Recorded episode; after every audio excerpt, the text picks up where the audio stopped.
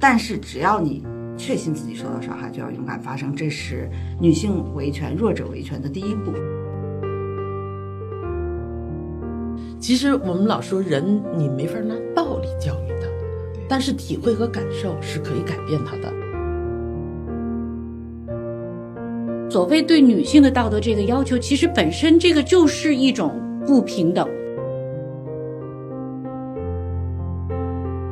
女性总是在自我检视、自我反省，我做错了什么？我哪里有问题？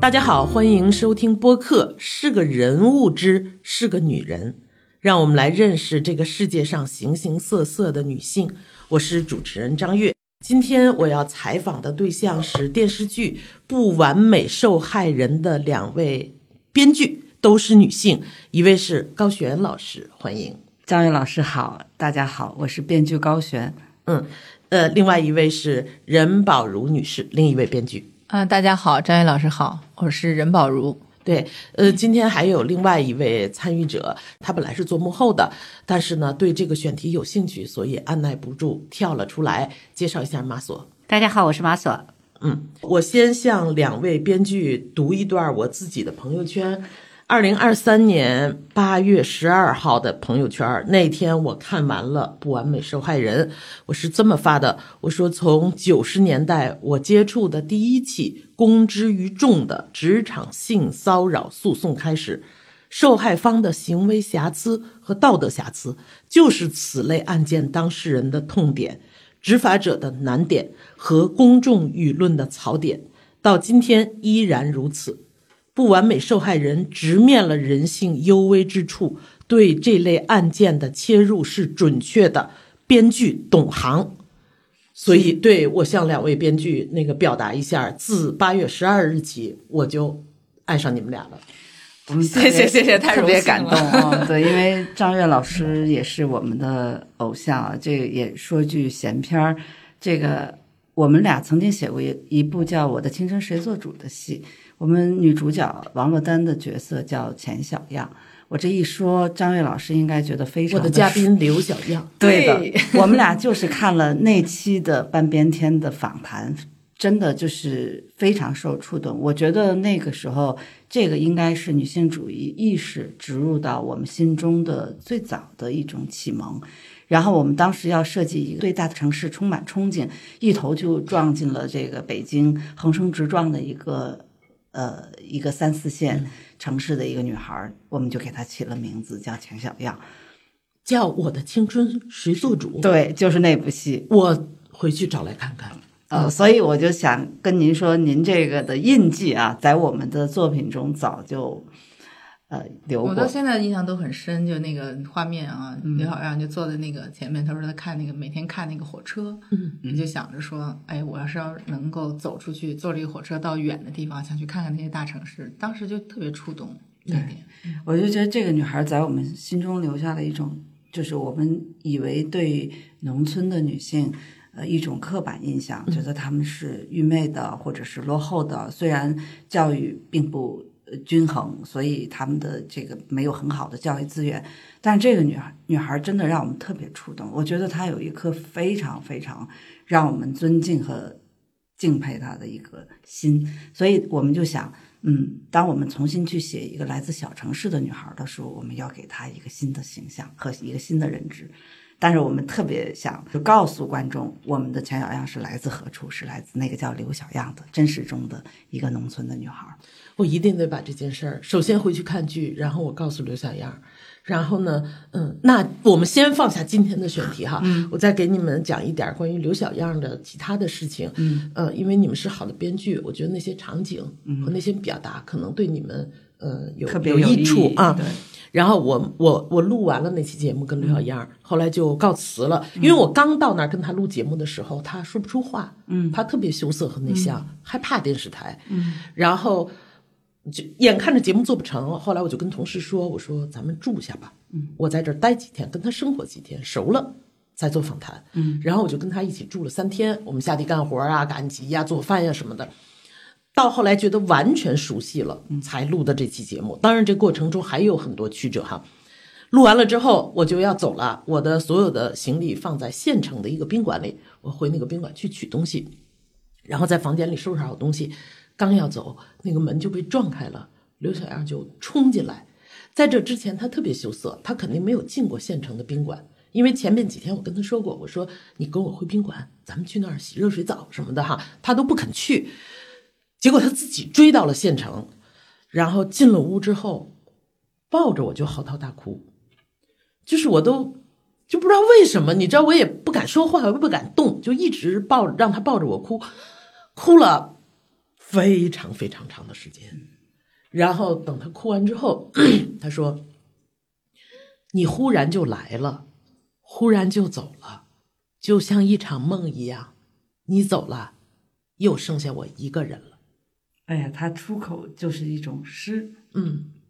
他是一个内心特别孤独真的又特别敏感的人。对，嗯，她有一颗特别聪慧的心，所以我们当时就特别震撼这个女孩。我就说，哦，原来农村有很多女性是这样的聪明，只要给她公平的教育的资源，给她这种能通往她理想的之地的一种路径的可能，她们就会走到一个很。很希望的人生的状态，真的是让我们特别受震撼。我觉得那个时候给我们的感觉是，就是植入到脑子中，就是一个是公平，不管是机会发展的公平，一个是性别的公平，就是这两个字深深的植入到。我觉得那可能是女性主义，就是那时候我们对女性主义这个词汇并没有这个，也没有一个系统的理论。但是我觉得最早张悦老师的半边天。呃，这这个这种节目这一类的，就是在像中国的都市女性，哪怕是受过高等教育的，我们对于女性主义是需要学习的。我觉得这些年每年都在学习，才能走到今天。说我们对于女性主义，我们这种认知成一个体系，有一个稳定的认知，就是这种。其实我们老说人你没法拿道理教育他，但是体会和感受是可以改变他的。呃，刘小样的这个事儿，如果我们拿道理说，你要尊重女性，男女要平等，要尊重女性的发展，是没用的，废话，没有人听。但是，当刘小样这样细腻的展示出了他自己的内心世界的时候，不管女性还是男性，其实都会被打动。然后，那个节目播出之后，就收到了特别多的媒体的信息，要求采访他。我就跟他联系，我说：“那我把你的地址和电话给人家行吗？”他说：“别给。”他说：“我的人生已经改变不了了，就是我上有老下有小，人到中年，岁数太大，我文化水平低，我离开这儿到外面去，其实没办法生存。如果我年轻，我可以试试，但我不行了。可是我心特别乱，我有好多对外面的向往。你要让那么多人来诱惑我。”我就更待不住了，心里就难受。所以你别让任何人找我。嗯，他是个特特别清醒的人。啊，真的是，于是我就拒绝了所有的，我说他不接受采访，他拒绝把联系方法给任何人。然后呢，台里的领导就来找我，说能不能提供一下这个嘉宾的联系方式？我说不提供，我答应了，不能给。然后就再高一层的领导来找我要，不给，答应了就是不给。后来，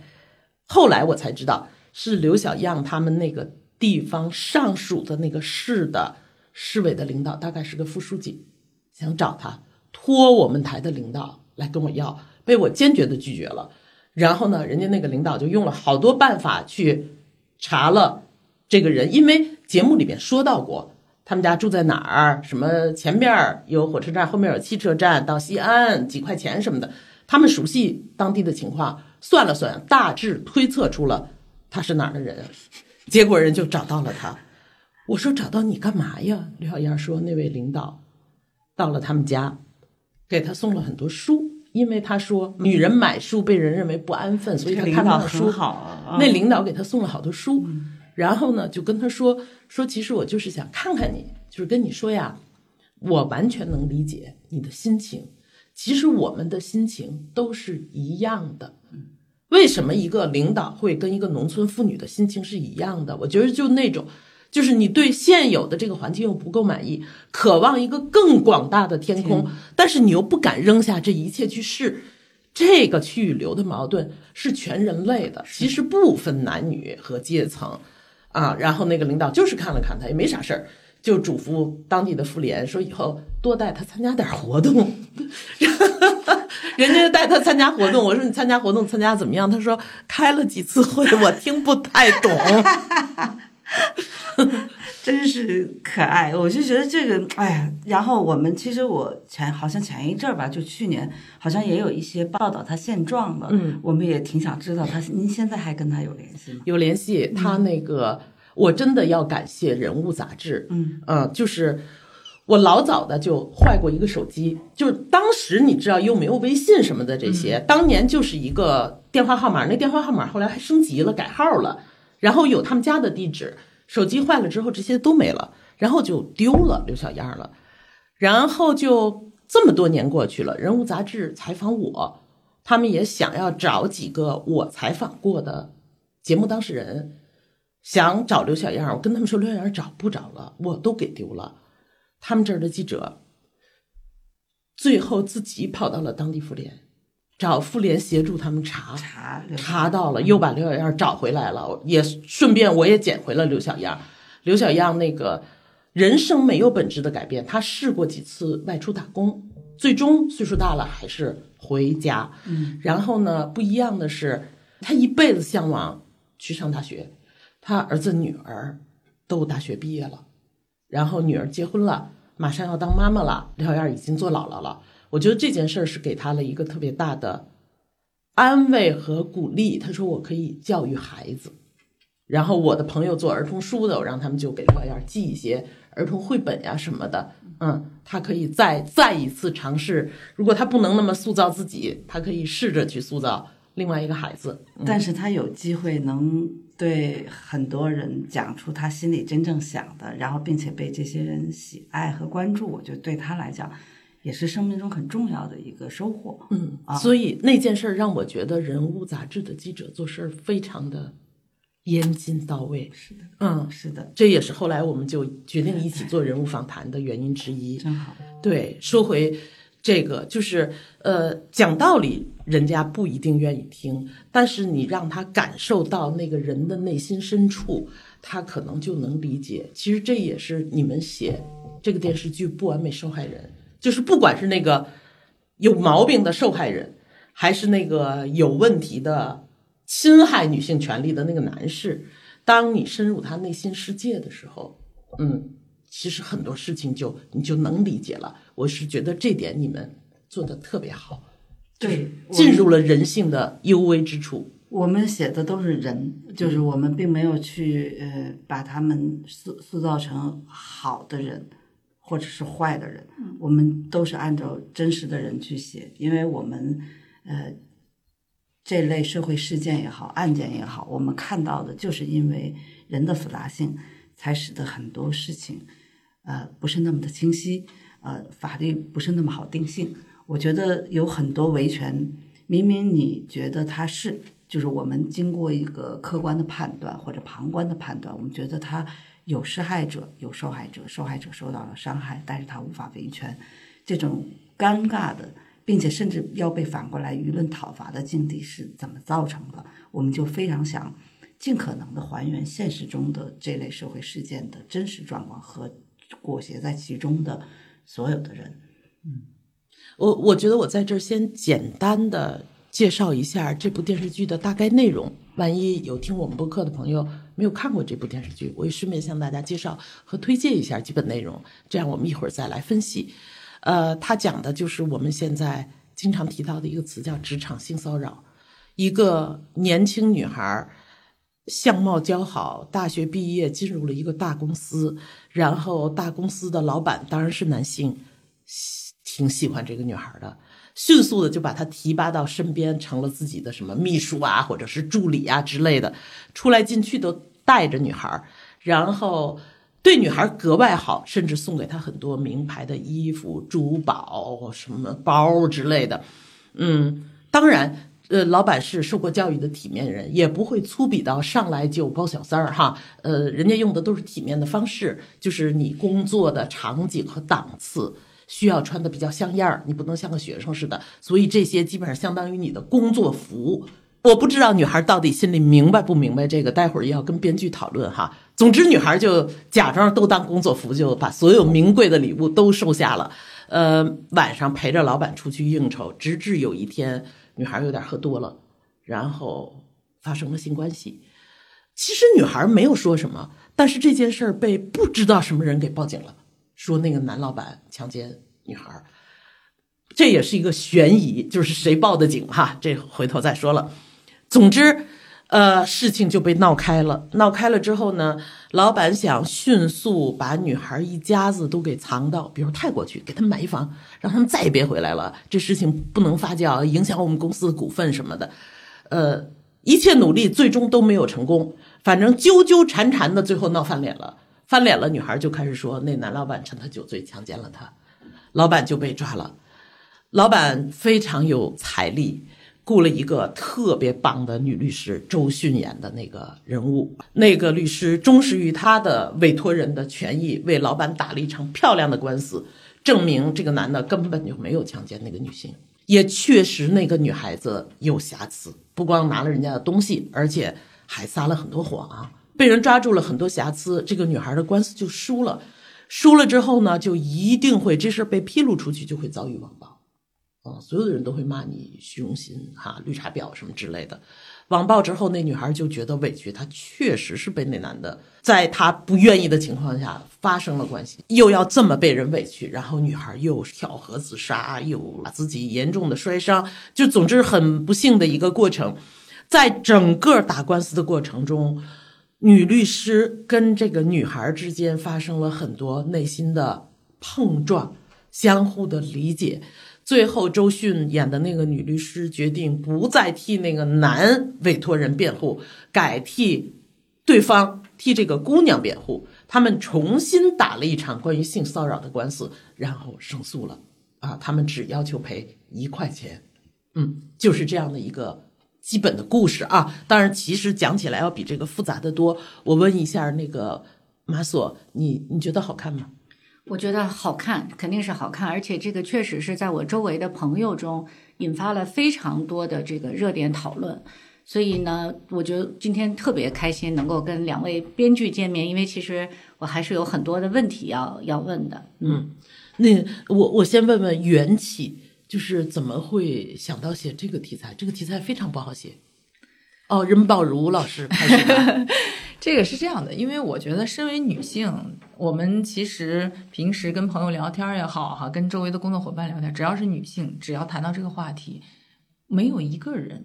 百分之百说我从未遇到任何骚扰，没有，基本上所有人都是有，只不过不同的程度啊，不同的时间段呀，你自己心里能够有有多大的能力去处理这个问题，只是这点区别。那然后呢？从前几年就开始吧，五六年前开始，就是公众舆论的这个媒体上就越来越多的这种事儿，国内的、国外的就会出来这种职场的性骚扰也好，是这种性侵也好。然后每当这种事件出现的时候，我们也会讨论，就会发现这种事件当中，女性就是处处于这个被侵害的这个人，总是会在公众的舆论当中有很多的面孔。他会有很多的说不清道不明，所有人都在质疑说这个到底是被侵害了，还是仙人跳呀，还是图人家的东西没图着，恼羞成怒呀，就老是有这种讨论。那我们就会分析所有我们遇到的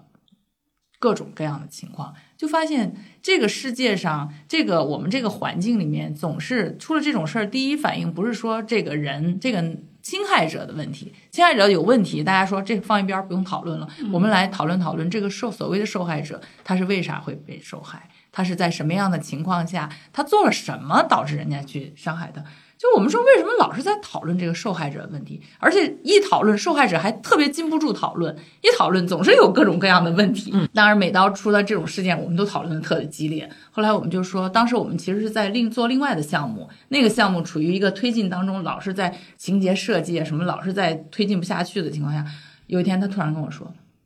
我们要不写这个吧？”嗯，你看我们每次一讨论这个，都讨论特别激烈，那说明我们是有想表达的东西，我们来写这个东西，然后我们就迅速的，大概就也就不到一周的时间，所有的人物成型了。哇，这么快啊！对，主要的人物，因为你在观察和讨论这种社会事件当中，你都明确的知道你最感兴趣的点在哪儿。最感兴趣点就是我们说，文艺工作者永远是要讨论一些说不清的东西，永远在讨论不是那么清楚的是非善恶黑白的中间夹缝里的东西，这才是你文艺作品要表达的东西。因为你不是法律，你也不是道德，你是在讨论这些夹缝里的东西，人性的灰色地带。嗯，所以这个三个主要人物迅速就成型了。嗯，然后就马上就推进的特别顺利，这个项目。对，我觉得就是编剧有一种直觉，就是越短的时间成型的东西一定是好的。如果要是经历了一两个月，甚至三个月，甚至半年，如果你的人物还是模糊不清，我我们的职业的经验就会告诉我们说，这可能有问题，因为它一定不是一个浑软、浑然或者酣畅的，那你就可能不是一个好故事的坯子。所以越短的时间。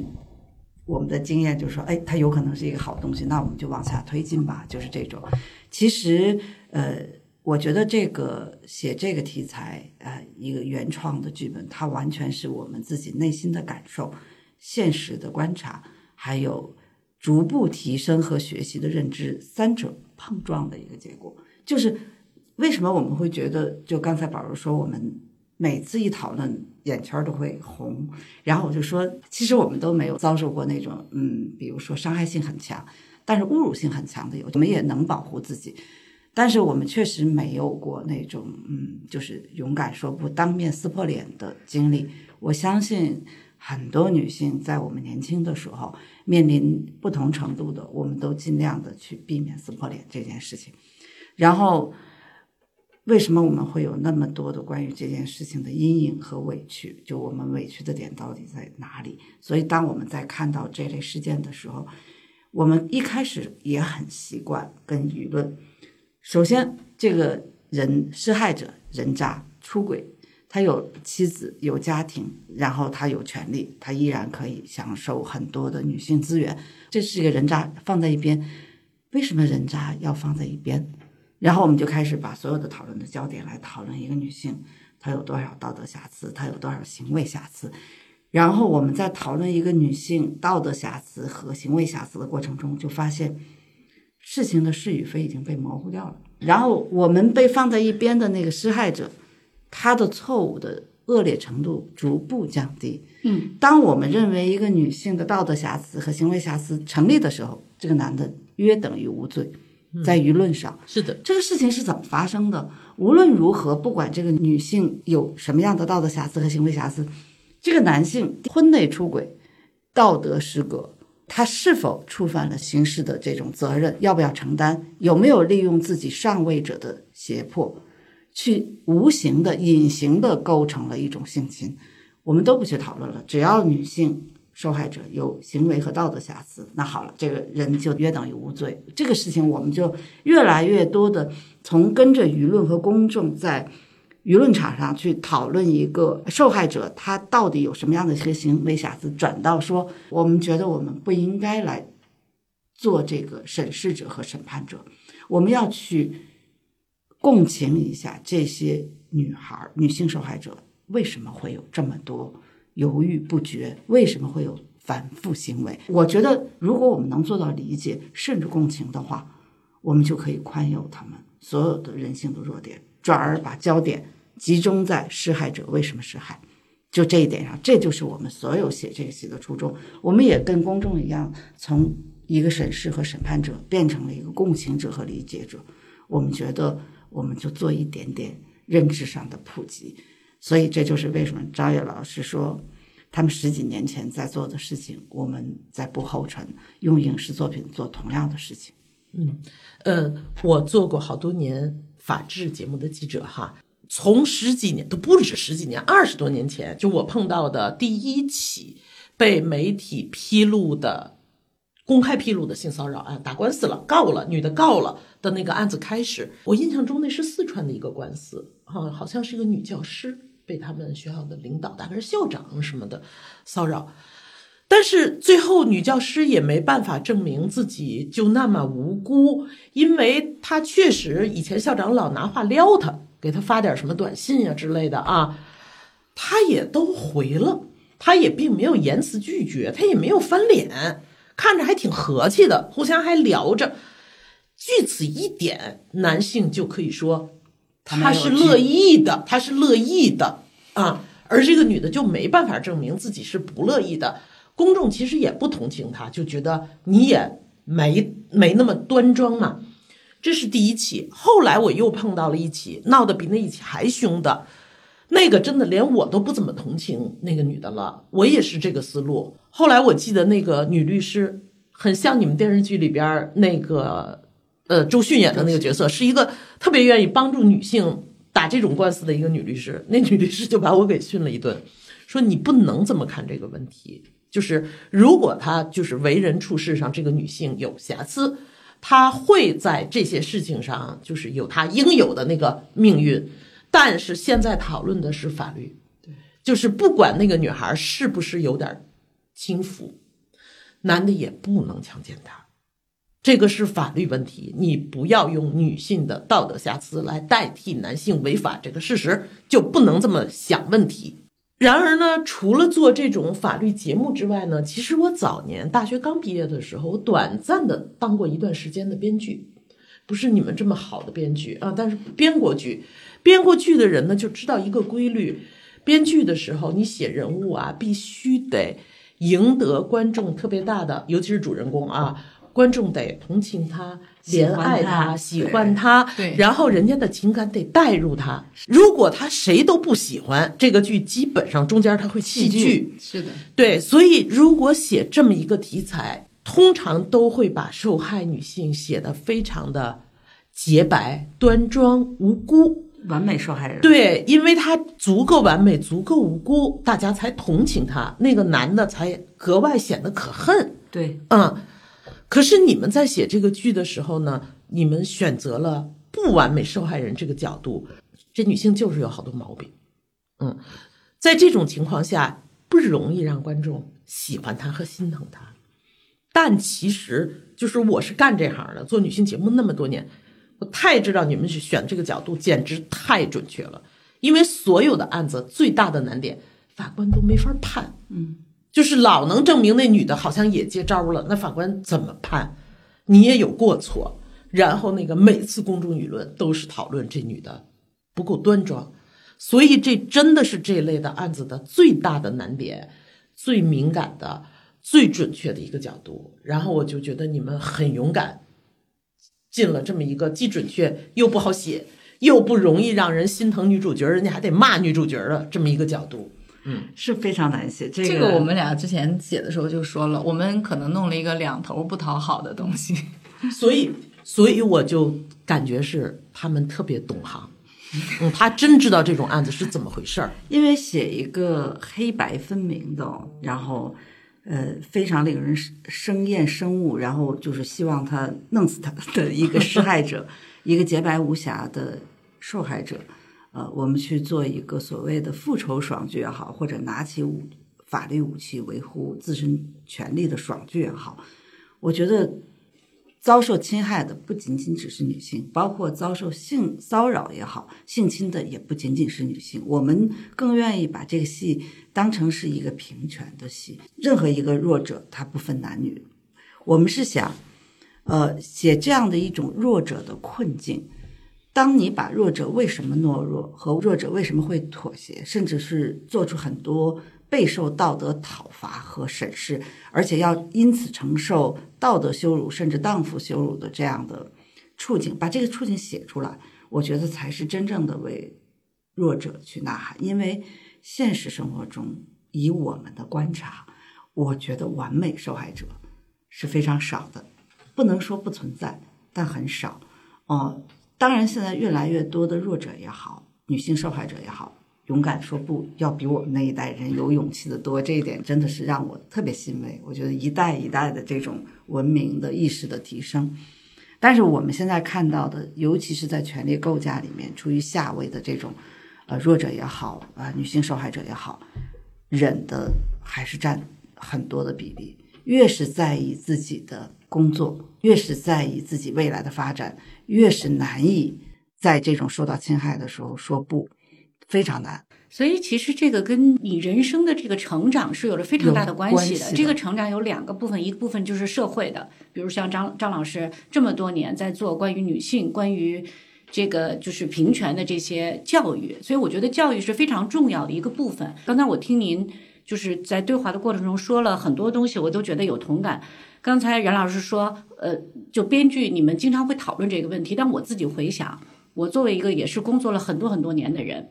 我从来没有跟同事或者甚至是我很亲近的女性朋友讨论过这个话题，因为这是个禁忌话题。女孩子，我们可能从小这个乖、合规、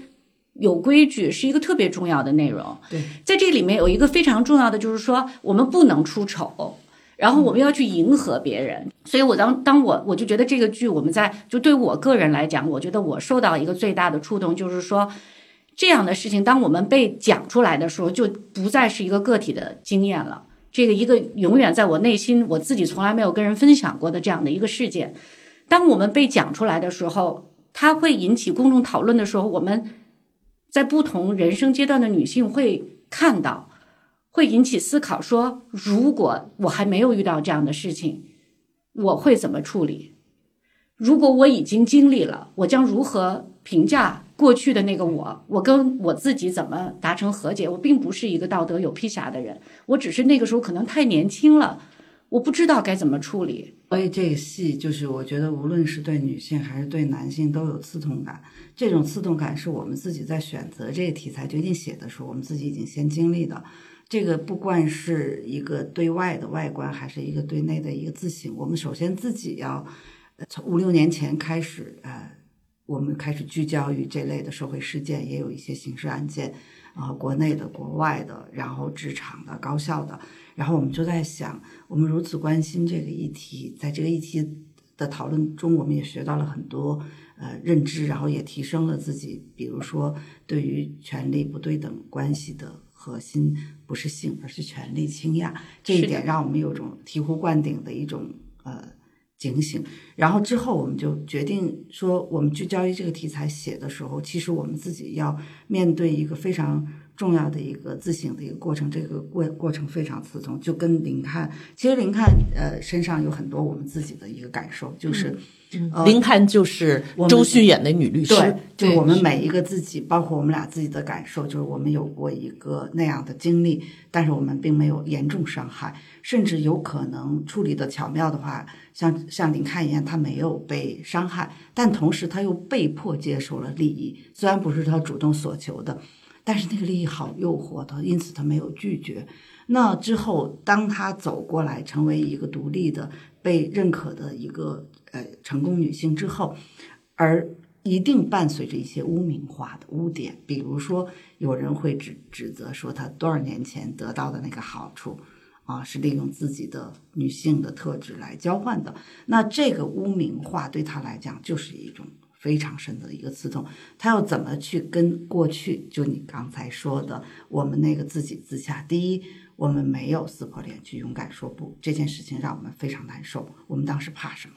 我们要想，我们怕什么？我们今天还怕不怕他？我们今天不怕他之后，我们怎么面对过去的那个怕？这是第一点。第二一点就是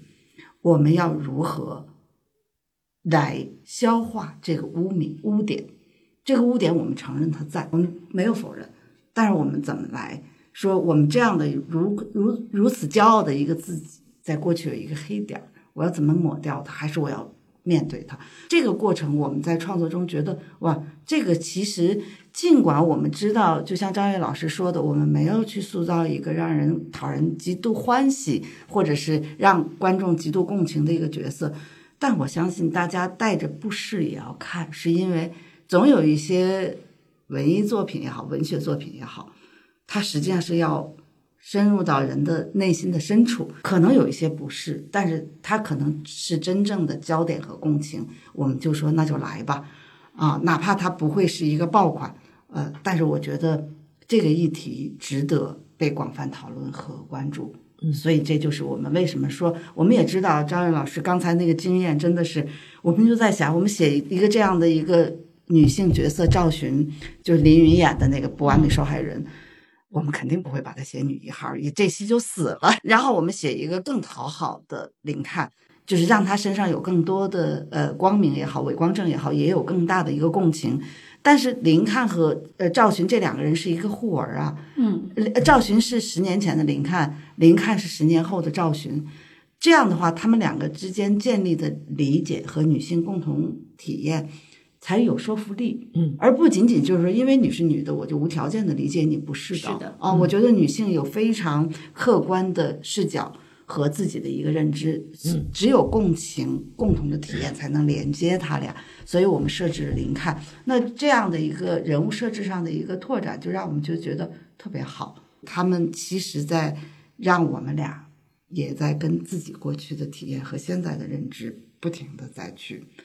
唤起，嗯的一个过程。其实林看这个人物的生成，就跟我们讨论这个这个这个这种社社会事件的过程中，经常会激起一种他刚才说，我每次讨论问题有总总是很容易就眼圈就红了。其实是因为这个，不是说你自己真的受到什么实质的那个伤害，因为女性的成长过程中都有这个体验，就大家的共情之处是说，当我还年轻的时候。我是一个没有资源，也没有经验，然后也没有那么大勇气的时候，你是那个阶段是你最容易碰到这种事儿的时候。是的，当你碰到的时候，你的第一反应往往是失措的，你是没有勇气说，我能不能得罪这个人呢？我最好不要撕破脸，我绕一绕，躲一躲，把这事儿抹过去，不要伤害我自己，我就是最聪明的。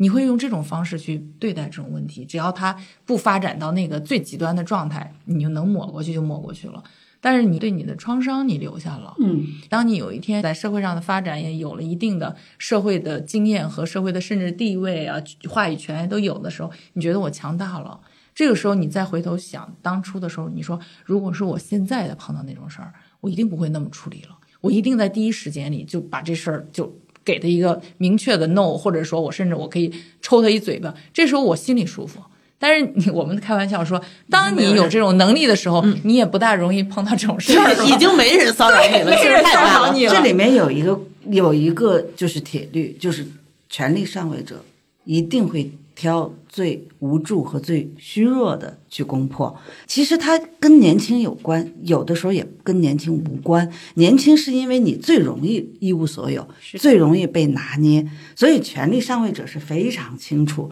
就是你的年龄、你的资源在什么时候对你下手，最好控制你，而且甚至有的时候不是个性别的问题，恰好我们必须得承认，更多的场景下，权力是掌握在男性手里的。是的所以你就会显得像一个性别问题，但其实它并不是性别问题。哎，你们还真给了我一个启发，我没从这个角度想过这事儿。嗯就是被骚扰的都是小女孩儿，那很自然的是因为年轻可爱，所以容易被骚扰。我还真忘了这条了。小女孩很容易拿捏，中年女以上的女性是的是不好拿捏的。是的，所以就是我们总是说，呃，是因为我们年龄大了，不是的。如果你是一个二十五岁，已经拥有社会资源和地位的，你看他也不大敢动你，是的，就是这样。所以他们只是挑一无所有、没有任何资源的弱者去拿捏，因为这样最好控制。这真的就是这么一说，你们选的赵寻这个人物的背景什么的都是特别合适的，就是在电视剧里边叫呃是林允演的。我我为了表述的时候让观众听得清楚，特别爱用演员来带没问题，没问题问题带片子里的人名儿，要不然他们听不清楚啊。就是林允那个演那个姑娘，呃，大学刚毕业，年轻没有社会经验，第一份工作，长得挺漂亮的，工薪家庭出关键就是小家出身，爸爸妈妈都是退休的工薪阶层，呃，又有点儿城市人的虚荣心和对权力金钱的向往，但是自己没见过世面，所以这样人家的小女孩儿很容易被男领导拿捏的。所以为什么我们其实没有太多外延的人物，但是我们专门刻画了赵寻。就是林允的这个角色的一家三口，他的父母的形象，这个刻画，包括他们的心理轨迹，就面对金钱砸下来的这种所谓的利益的诱惑，他们的惶惑其实是懵的，是懵的。我们为什么要塑造这样的一个环境？这个环境就能解释为什么赵寻没有办法勇敢说不，为什么他心里除了懦弱，他的贪婪也是合情合理的。嗯，是的，对，这一切是合理的，就是这种有点贪小利。眼界小的家长容易养出那个贪小利的眼界小的闺女，这是毫无疑问的。所以家长有责任，但是绝大部分家长最终是爱他们的孩子的，就是为了金钱和利益出卖孩子的家长有，但那是极少数。当最后林允决心站出来要反抗那个男的的时候，他家长到最后那是。可以什么都不再要了，他们只要孩子，他们只支持孩子。嗯，这个对。然后呢，刚才说到，呃，马索也说到，其实你回忆起来，可能每个人的人生里都有类似这样的经历，但是没有剧中这么严重，所以就也就过去了。对。但是这样的话题不爱大家不爱在自己的经历里边讨论，因为它也不是什么好事儿，怪怪难堪的哈。其实这个就是你们设置的另外一个人物的有意思，就是那个女律师周迅。本来周迅是服务于男老板的，因为他是有名的大律师，他是大所的。而后来他共情了受害人，去替受害人辩护，这跟他周迅自己的一段经历有关。上学的时候，他的男老师喜欢他，其实也是有些越轨的动作的。但是其实这个就很像生活中普通人有过的经历，就是碰到过男性的相识，或者是呃长辈领导有过类似的行为，但是不严重，没有受到任何实质性的伤害，并且也没有撕破脸。呃，女律师只是她原本还想跟着这老师可能读博士呢，后来就觉得既然这种关系就算了吧，就不读了，走了。嗯，但是。进一个大的好的律师事务所的时候，其实他他的资质不够，对，您又没读博士，他资质不够，倒是他的有声望的老师给说了句话，所以他就进了那个所。后来他工作非常好，没有靠任何人，他是靠自己的能力赢得了后来自己的声誉。但是在别人的嘴里，这非常容易说出：“嗨，不就是那个。”那漂亮女学生，当时那男老师向着她，给她走个后门，这都是很自然，大家都会这么说。对，虽然不公平，但是嗯，这么说也合情合理。呃，所以对周迅这样的经历来说，就是这是一个虽然 虽然没有实质性伤害，但是它是个对不起自己的事儿，它是个恶心。对，嗯。这就是为什么他出来后来一定要帮那个女的，他得解决他自己的那个恶心。是的，嗯，所以这些人物关系的设置是非常有意思的。我相信你们在写剧本之前和过程中，一定会搜集到好多生活中真实案例和素材。呃，不会照着真实的人物和事儿写，但是。一定是有那些影子的，你们会看到很多这一类的案子。生活中这一类真实的案子，他们大多是什么样的？其实我们从关注这个呃权力不对等的职场性侵也好、性骚扰也好这类事件，无论是呃外国的还是中国的，我觉得都是我们看到的，都是我们写的这个样。就是基本上以呃某一某一，不管是是就是被指控施害的，还是呃来出来控诉自己受害的一方，得到全面的正义的特别少，到最后都是刑事不了了之、无法立案，呃，然后就进入舆论场的战队。嗯，有的人认为施害者确实犯了错，有的人认为受害者浑身瑕疵，一定是他栽赃给。施害者，所以我们就从大概是应该一五一六一七一八持续性的关注此类的社会事件和案件，有的没有到诉讼阶段，就在网络上打架，就道德上就是大家各自审判，就各自定义之后，一直到我们写《决定动笔》这个故事成型的二零一九年吧，大概四五年间，几乎所有的中外的社会事件和案件都成为我们观摩的。其实我们观测到社会事件就是我们写的样子，但是呢，有一个重大的不同，因为我们还算是在法律专业上算是嗯，还是比较有专业性的一个编剧，所以我们就假设说，一个像林允这样的一个受害者，他如果没完没了，就是说我形式上如果呃这个告不了的话，我下面还能做什么为自己维权？我们去假设，呃，那么有的女性受害者会选择到网络上去发声，我至少把这个事件的真相，你们爱信不信，反正我说了，这是一个女性受害者选择。在民法典生效之前，很多女性受害者或者是男性受害者也这样选择。还有一类就是像刘奕君老师演的这种施害者，就是有权有势的男性，他们就觉得形式上已经判我无罪了，那我下面必须要做一件事情，就是我要名誉维权，我要告指控我的那个人。那个女女性说她是损害了我的一个名誉，这个也是生活中好多是这样去选择的，但是没有到今天都没有一起女性受害者用尽了穷尽了司法和舆论的方式来为自己维权，也没有一个男性受害就施害者通过这个名誉损害。最后指控女性成功，你确实损害了我的名誉，然后你要在在所有的媒体上去，就这两方都没有做到底的，哦，是吗？没有做到底的。哦，这个是有那个德普的那个就是美国的那个案例，算是男性那个最后起诉女性对，成功他是家暴，他是家庭暴啊力，他不算庭暴力。但是不是他后来他起诉的是名誉侵害？对，但是他输掉了，最后赢的是女方，啊？是这样吗？是这样的，哦、是这样的。去年我的印象中是他那个他曾经一度就是他由于反告了维权之后，然后双方的律师各自举证，然后在这个过程中啊，德普是有很多人维护的。是的然后那个呃那个那个女演员就她那个艾美前妻国对嗯艾尔本，她呢是去年就是她在此之前，在去年胜诉之前，她因此失去了那个。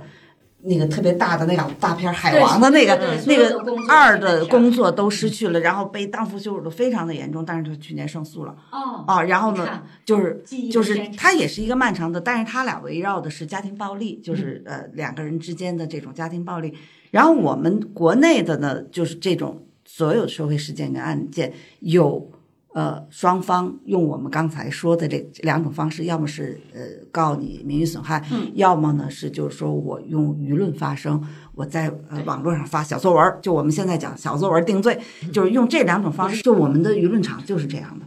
但是呢，我们都做过这种案件的这种，我们非常知道这里面的复杂性。所以，当民事案由刑法典在二零二一年一月一号开始有了性骚扰的刑事案由之后，有一个重大的就是，当你的损害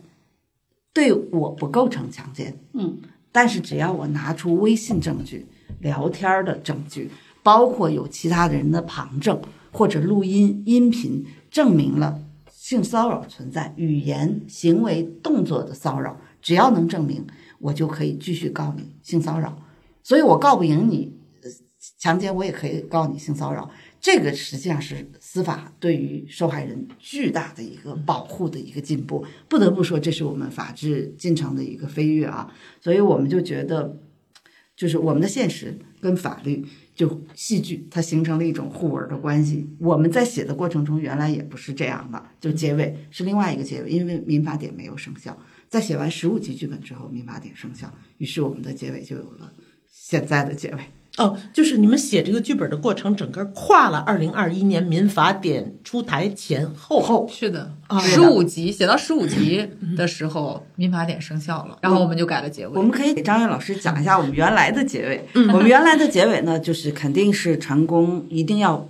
反告赵寻名誉损害，就说我现在被你呃身败名裂，并且企业的黑天鹅事件导致股票大跌，虽然现在。形式上把我洗白了，但是很多人还是指着我脸怼脸骂我强奸犯啊！我要洗脱这个污名，我要彻底让你就是在舆论上，他不有句话吗？我要让他在舆论上立于这个这个，就是绝对就是失败，我我我必须得翻过来洗白自己，所以他告了名誉损害。名誉损害呢，他就要求啊、这个林汉为他刑事辩护完了，为他代理民事的这种诉讼。那在这个过程中呢，林汉也面临同样的一个选择，呃，他内心也是不愿意去做这样的一个让把赵寻逼到不但输输了刑事，还要输了民诉。那么他最后反过来作为呃赵就是林允的公民代理，做了一番陈述之后，陈述还是这番陈述，就是我们怕什么？我们怕的是这个掌握权力的人，他们滥用他们的权利伤害我们，也是这样。然后发人深省的一段停辩，触动了刘奕君老师演的成功，他撤诉了。只能撤诉。就是如果避免刘奕君演的成功，去进一步去伤害林允的话，唯一的只能依靠施害者的自省，就只能靠 靠他自省。靠不住的。对，张毅这只能老师说得这只能特别好在编剧的世界里发生。嗯我们的这个这个原来是更依靠理想主义的光辉，就是他被触动了，因为他之前的认知里就是说我还需要强奸吗？我需要，我怎么可能去强迫一个女性呢？他们刚欢迎我还来不及，他是这样的一个认知，他真的不认为自己强迫了。大多数男性好像，如果你胆敢去采访他们的真实想法的话，他们真的是这么想的。所以我是我瞧得起你，对我给你机会，我给你对好，所以最可怕的是大众也这样认知啊，大众是这样，其实我们这个社会，因为现在有就是有权力是第一，权力高位的崇拜，所以你就会说啊，他是个那么有权力的人，就像张伟老师说，这女的有什么过人之处吗？她非得要定贼着她，一定这里面就是这女的有问题，他们就会这样。所以我们就最后原来的那个解围只能依靠刘奕君的自省，就是说我撤诉了，那等于就是说，呃，他们俩没有输方也没有赢方，就寻求一个和解，并且也有那场戏，就是刘一君去找林允说，如果我真的伤害了你，我道一声对不起，还是有理想主义的光辉啊。然后这个没有输没有赢，那么对于戏剧来讲，观众。可能就爽不到，就是说这是个骂，对，就是你们俩在搞骂，肯定不相信的。对而且我对觉得，对这不是扯吗？他突然到这会儿就不行了。对，但是嗯这是我们唯一能想到的一个比较好的结尾，嗯，然后民法典生效，感谢民法典的及时出台，对然后我们看到了一个更好的对，剧我。就呃依次看下来，然后增加了二百多个民事案由，然后当然媒体记者非常敏感，他们就把性骚扰摘出来了，说这个是一个普遍的社会现象，以后就有了一个这个维权之名嘛，就性骚扰。我当天晚上十一点给我的律师，我们的法律顾问发过去，我说您看看这个，我的结尾可能要改。他说真的，他说这个确实是确立了这样的一个民事案由。我说那么有没有一种可能，就是如果你是林卡，我们一直假设我们的那个法律顾问女性，我说我们照他写的，你告你反告吗？他说必须告。他说：“这个我马上就反告，而且因为两个案子的因果关系，就是男告女，名誉损害，我现在又女告男，说性骚扰，这两个按照性因果关系，一定要先判这个性骚扰。如果他成立的话，男的就撤撤案了，就是驳回了，因为你这不成立。然后我就说太棒了，我说我们就这样弄。然后呢，我们三个在线上就用了不到半个小时，把这个结尾变成了两个民事诉讼，因果关系梳理完毕之后，然后我们那个女法律顾问王王律王婉仪律师特别可爱，说。我作为律师，感谢你们影视作品普及民法典，就 是，人家所以我就当时我会我是觉得一个好的文艺作品啊，如果能推动法律哈，是最好的，就有点像我们特别喜欢的一个电影叫《我不是药神》，它推动了中国这个这个这个有一些药类能进入这个医保范围，这个是真的是影视作品功德无量。然后这时候我们呢也当然也希望就是说做一点点小小推动，但这时候看着法律人家已经走到前头了，得了，咱们就赶紧跟上吧。然后我们就就是结尾就是由原来那样的一个结尾，没有呃是与非正义，现在有了一个胜诉，有了一个是与非和一个法律的判决，赵寻赢得了一个就是呃咱们讲法律上的胜利，就是这样。哦，我真高兴听到这部剧的成成剧过程中背后藏着一个中国法律历史的，就是法律历史发展的一个里程碑事件。一个是那个就是反杀，就是如果你被别人打、被伤害，你在反抗、防卫的过程中，正当防卫，对。对正当防卫的一体化，对对对，就是这个反杀的这个这个事儿不一样了。是的，然后那个高空抛物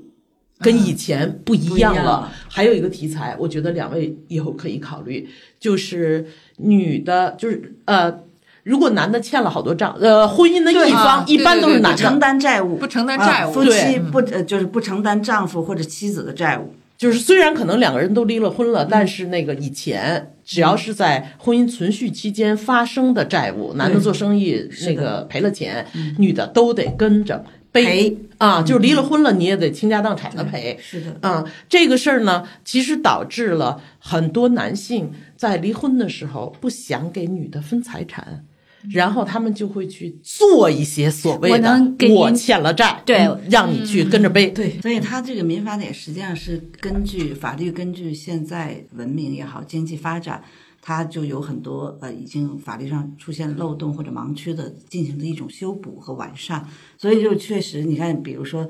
现在职场性骚扰越来越多，施害者不管他是男的还是女的，他们特别隐蔽，他也不会说你要是不愿意，他也不会给你造成特别大的伤害，但是他持续并且不断的在就是就就骚扰你，而且他有可能就是说以其他的方式给你穿小鞋儿来报复你，然后使你上呃失去上升升迁的机会，甚至有可能就是说在你这个工作的整个的环境和情绪都会受到严重的这种伤害。如果没有性骚扰这个名名头的话，你要么选择离开，要么选择忍受。但现在你你可以，而且现在像性骚扰这种，企业还有责任。就是现在会追究企业责任，这也是民法典一个非常重要的一个完善的，就是说，他要求企业在这个呃这个受害者向你投诉的时候，你要进行干预和监管，你要处罚这种上位的施害者，你不可以说纵容，然后这个让这个女性受到进一步的伤害，他就是这样，所以他。不光是呃，在这个这个施害双方里面来维维维护正义，他还对于企业有要求监管的责任。所以实际上，我是觉得民法典的出台非常重要。就像张悦老师说的，它增加了二百多个民事案由，它不光只是一个性骚扰，它是一个全面的，对于现在公民意识、平权意识的这种提升，对于公民一个非常好的一个保护。所以功德无量。是的，嗯，呃说到这个关于性骚扰这种事情的立法的严格变化，哈，其实早期也有关于那个反对对女性进行性骚扰，就是法条里边有这个内容，有。但是呢，他就一句话，就是不可以对女性进行性骚扰，对。就一句话，这个这个说的是挺好的，但其实你要是研究法律的，你就会明白，它下头没有定性，对对就是什么叫性骚扰，司法怎么定性，没有定性就没法确认。没法确认？一旦如果真的确认了是性骚扰了，怎么着啊？就是你怎么办呀？你怎么惩罚呀？有什么措施啊？法条里头全都没有。就在法律里边，凡是这一类的立法，我们都管它叫倡导性立法。嗯，就是他倡导要尊重女性，不要性骚扰。嗯，但是实际上呢，它很难被实施。对，很难对实操。，它是不能不能真的去操作的。对，呃，因为因为在那个时代，可能就第一也大家以为没有那么多，至少它，隐蔽，啊，对，因为受害者不说。我们经常说，就是立法其实是比生活是滞后的，它得在真生活中真发生，而且发生那个样本数量足够多，足够多立法专家才能研究这些样本，才能做出立法。是的，那个时候在生活中就不够多，所以立法也研究不出来。你让他怎么定？我我记得当年我刚开始主持半边天的时候，当然那时候没有民法典，碰到这种官司，吵吵的满城风雨，报纸上天天登。然后这个官司，我再去问这个这个相关的法律工作者人，就告诉你说这官司没不会有任何结果，最后根本就没法打，因为法律里也没规定到底什么算，应该怎么着，法官怎么给你判呀？没法认定。然后为什么我说那为什么就不不不给写清楚了呢？他说怎么写呀？说这个事儿，所有的所谓的性骚扰都发生在非常隐秘的环境里，只有他俩人。两个人，然后呢私，密环境，说不对清楚，说不清楚，那时候也没有那么多什么监控啊什么之类的。呃，说如果你要是真有强奸什么这类的行为，人就说会身体上会留下物理证据，是能取证的。的。性骚扰这事儿说了几句小骚话，糊弄了你一下，对，上哪儿去取证去啊？没有任何物理证据，就是两个人的两张嘴说的都是相反的话，法官也没法判断。所以人家跟我说说，你告我告诉你，这种案子你们也甭追了，最后就是不了了之，不会有结果的。所以这就是早年的性骚扰的问题，就是法律的操作性不强，以至于他没法打这个官司。嗯，后来就是到了民法典出台二零二一年的时候，他非常明确的给定性了，就是微信啊、图片啊、言语啊、动作非常具体。对，他说什么叫性骚扰？违背当事人意愿，以言语就是说话说骚话也算啊，文字给人家发这个那个的信息也算，图像老给人发那个色情小黄片儿啊、小黄片儿啊，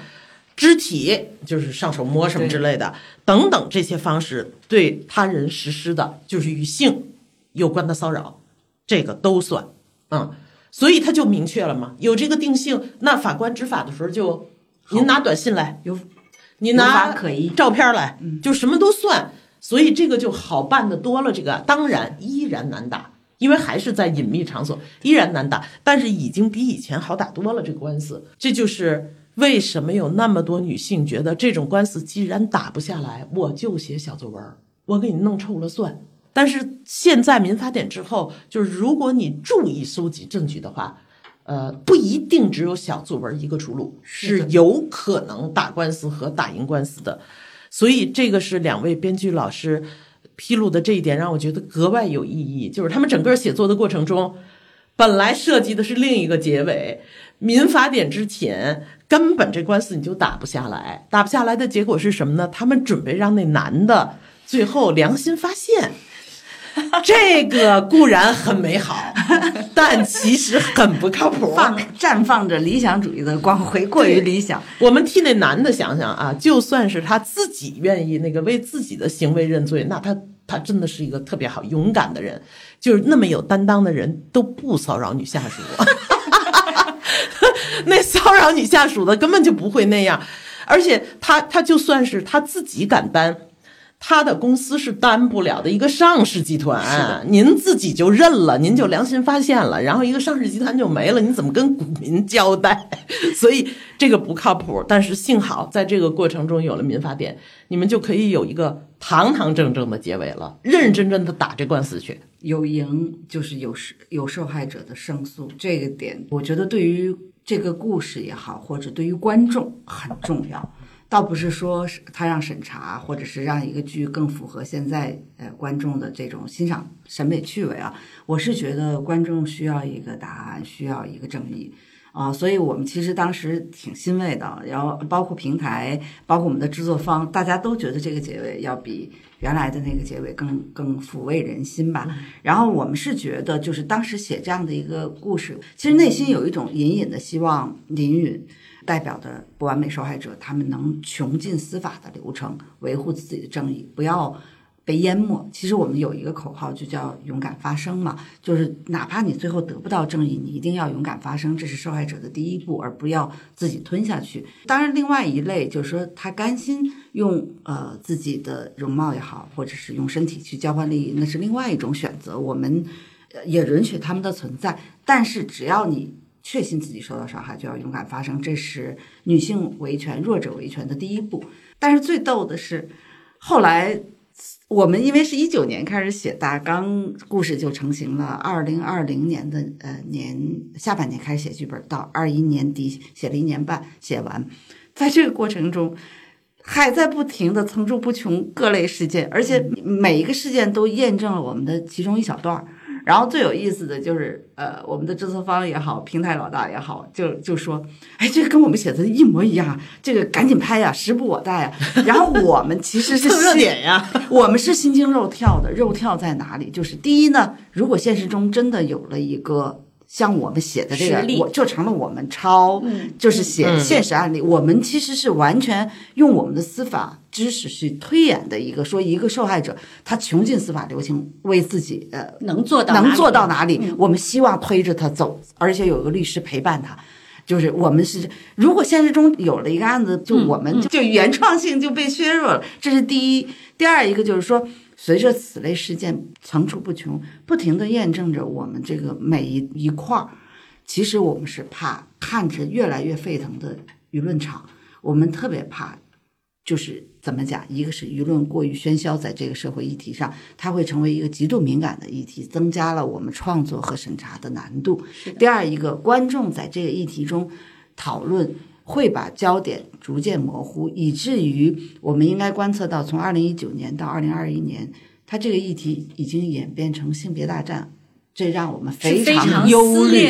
让我们忧虑。我们是觉得原来还有理性讨论的空间，现在完全就变成二二元对立，然后男女要站队。当然有非常多的理性的声音，这里面有男性的，也有女性的，但是被挤压的已经退场了，最后就变成站队。一个案子出来之后，男的一方，女的一方，对，就是非黑即白。我就觉得这一个实际上是就认知上的一个倒退。他曾经让我觉得，在二零一八年、一九年，大家还有很多理性讨论的空间，在女性议题上，我就觉得我们也是学习者，就学到了很多认识，包括就是大家在认真的讨论厌女、呃媚男、雌竞、雄竞，就这些议题的时候，包括有一些大家的书和观点被普及，我都觉得是一件特别好的事情。到最后，男女性别大战，以至于我觉得我们这个戏播出的时候，我们整个团队都会很担心，如果我们这个戏就被当成是挑动性别对立的，我没有这个初衷。我们讨论的是一个平权话题，当然它一定涉及到男女性别认知差异。但是如果我们这个戏到最后成了一个挑动性别大战的，这个完全不是我们的一个初衷。我们希望弥合性别认知的差距，而不是挑动男女性别对立。所以很担心，就是一路上越来越喧嚣的舆论场，让我们对这个议题就就觉得，但是同样一方面啊，就是它也印印证了它越来越具有现实性，嗯，就是这样。这就是我们的日常，我们每天都要听到、看到，甚至是经历的事情。没错，为什么那些案子你会觉得跟剧像？甚至我们都说，我们再出这种事儿，我们剧透完了，我们的戏把我的剧透完了完了，没 新鲜感了。是因为你本身设计这个戏的时候，你是通过观察以后，就是从人性出发，从法律出发去设计的，所以你会发现你不停的在被。层出不穷这些事儿来验证你的判断是对的，你的设计初衷是没有问题的，但同时你就会很紧张，它不停的出，不停的出，这事儿已经不新鲜了，或者是经历了一个从。现实到我们来形成的戏剧，但是我们在写创造戏剧的过程中，就不停的这个戏剧被现实印证。这个过程其实我们不仅是欣慰，还有恐惧，就是又惊又喜，特别能理解。又惊又喜。平台和制作方特别振奋，就是说，哎呦，跟我们写的一样，而且他们有一种就是说，因为我们看了这个剧本，看着它一点一点生成之后，然后当舆论场出现一个类似事件的时候，我们所有的这些参与这个项目的人都能提前预判说，这个事儿它肯定是这样的，往后它可能是这样的，我们都有了这种先知的一种经验。但是，就是我们俩内心是惶惶的，就说：“哎呀，可不要再把我们剧透完了。呃，我我其实也是听了别人的推荐才去看的，看的时候一开始也没有信任，就是我不认为这个题材能写的这么深入，既符合人性又表达法律，嗯，看的也是很惊喜，因为它足够复杂。足够真切，而现在的人就是你们担心的那种什么性别对立啊、性别大战呀，我觉得是目前的公众的一个基本状态，就是他们非常的简单判断事儿，非黑即白，而且极端。嗯，比如判断一个人，这个男的渣男去死，就是根据他一个不好的行为就判断他渣男去死，而他人性可以接受、可以原谅，他还有好的方面的事儿就不提了，或者说好人了不起，我支持你，但是这个人还有好多特特可恨的事儿呢啊，也都不算了，就是判断问题极其简单。他不大懂得人性是复杂的，呃，你经历过人生，你就会知道，我面对一个人的时候，有非常混杂的情绪，我又特别喜欢他，我又特恨他，我又觉着我离不开他，我又恨不能给他踢死。可是我那样的时候，我又觉得我有点对不住他，但是我又觉得我付出的特冤，就是这种很混杂的情绪在一块儿，才是真实的人性和人和人的关系。而去死、离婚、渣 这么简单的事儿，这世界上不存在在人性里面，所以这种极端简单会引发极端情绪，就是我们说的那个社会戾气，这个非常可怕。而我觉得你们电视剧做到的一个好处就是，它写出了人性的复杂，就是你刚要恨那男的吧，你忽然又不恨他了。你刚要恨这女的吧，你忽然又不恨她了；你不恨她，同情她吧，你忽然又觉得她特可恶。但是真实的人性其实是这个样子的，我们得能认知真实的人性，我们才是成熟的人。我们不能天天那么幼稚，那么极端。嗯，至于说到呃，我们现在到目前为止都在替女性发声，我们会替男性说话的，包括这个法律从一开始定的，它是放在妇女权益保障里边的，就是它保护女性。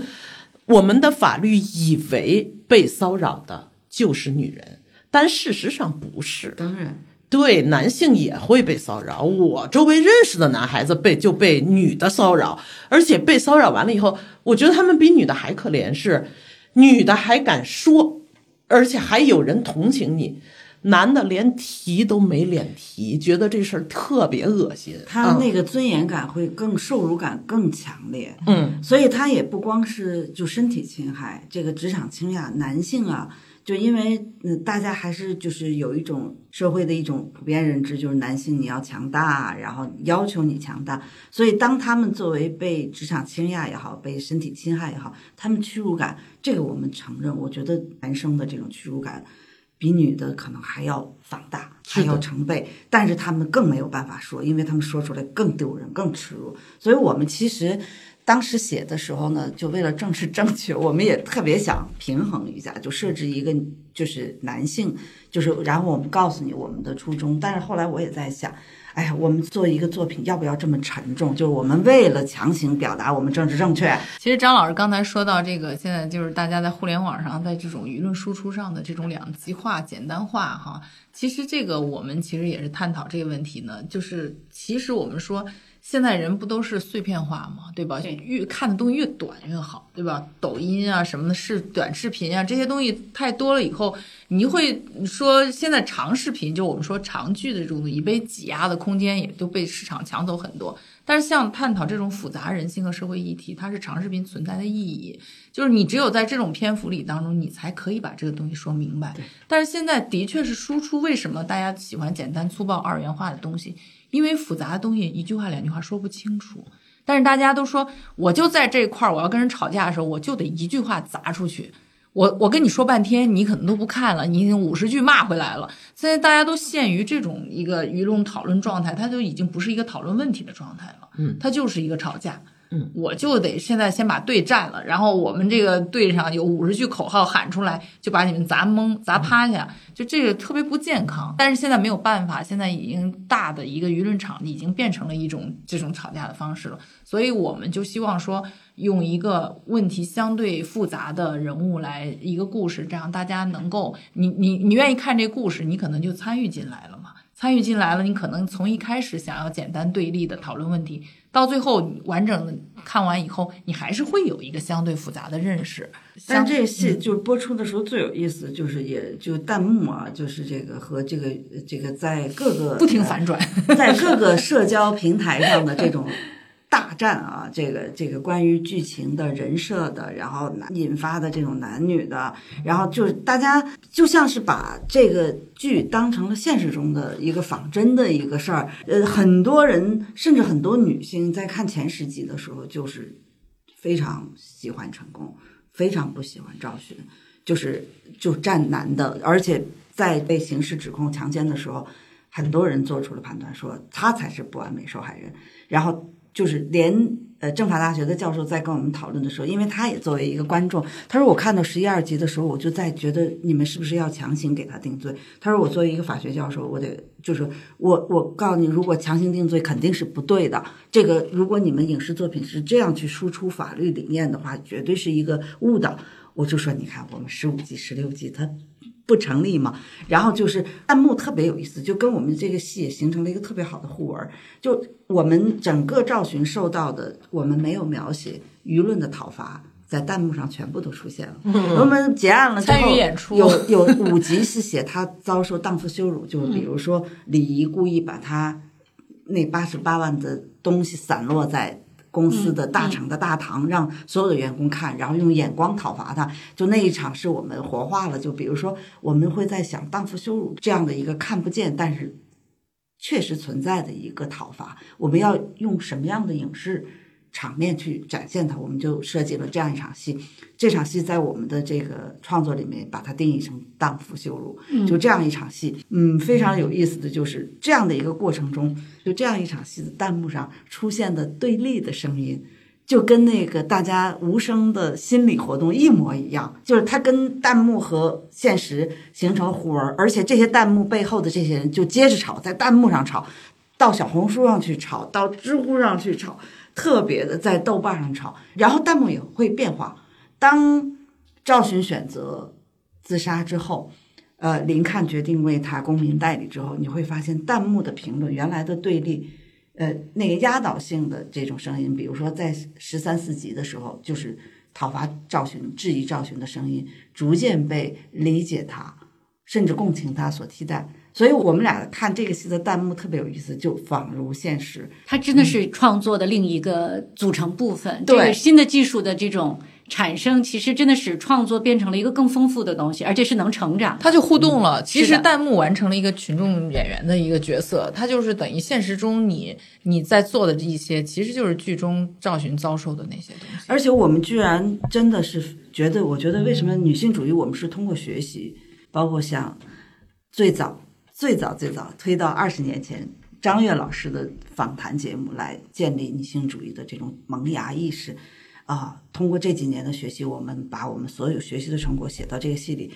我们以为已经学完了，我们在这个领域上多少肯定不是一个落后者。但是我们发现他的舆论场也好，弹幕的讨论，居然让我们又学到了一个新的东西。比如说，有很多女性观众对于林看的自责，他们提出了一个新的，就是说不需要自责，林看你不需要这样去自我讨伐。为什么对于女性的道德和社会对于男性的道德是完全不不一样的样的？为什么道德就成为女性时刻审视自己的一个像是智库也好？为什么如果大家认为一个女男性借助，比如说不道德的交易，无论他们是用权钱、权力寻租的方式来换取，还是他们自己也用身体，或者是用什么其他方式换，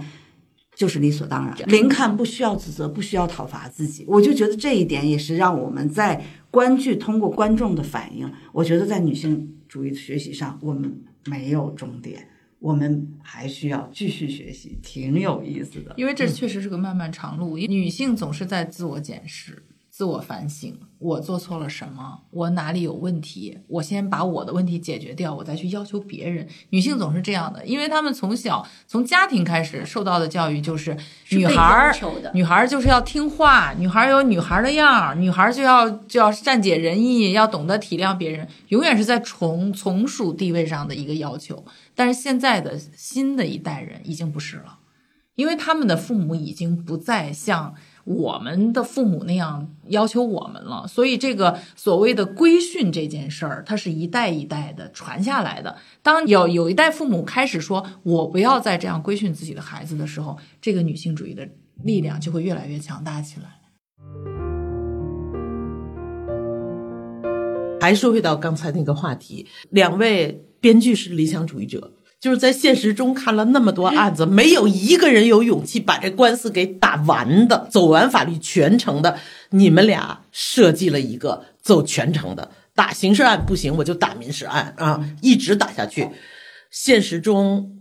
大家就放弃了，其实可以理解。而在剧中，他们两个人所表达的那个理想主义光辉，就是我也跟大家说说，你需要付出什么代价，就是一直打下去，付出的代价是林允演的那个被骚扰的女孩，差点送了命，因为实在活不了了，去自杀，虽然没有死成，但是变成了残疾。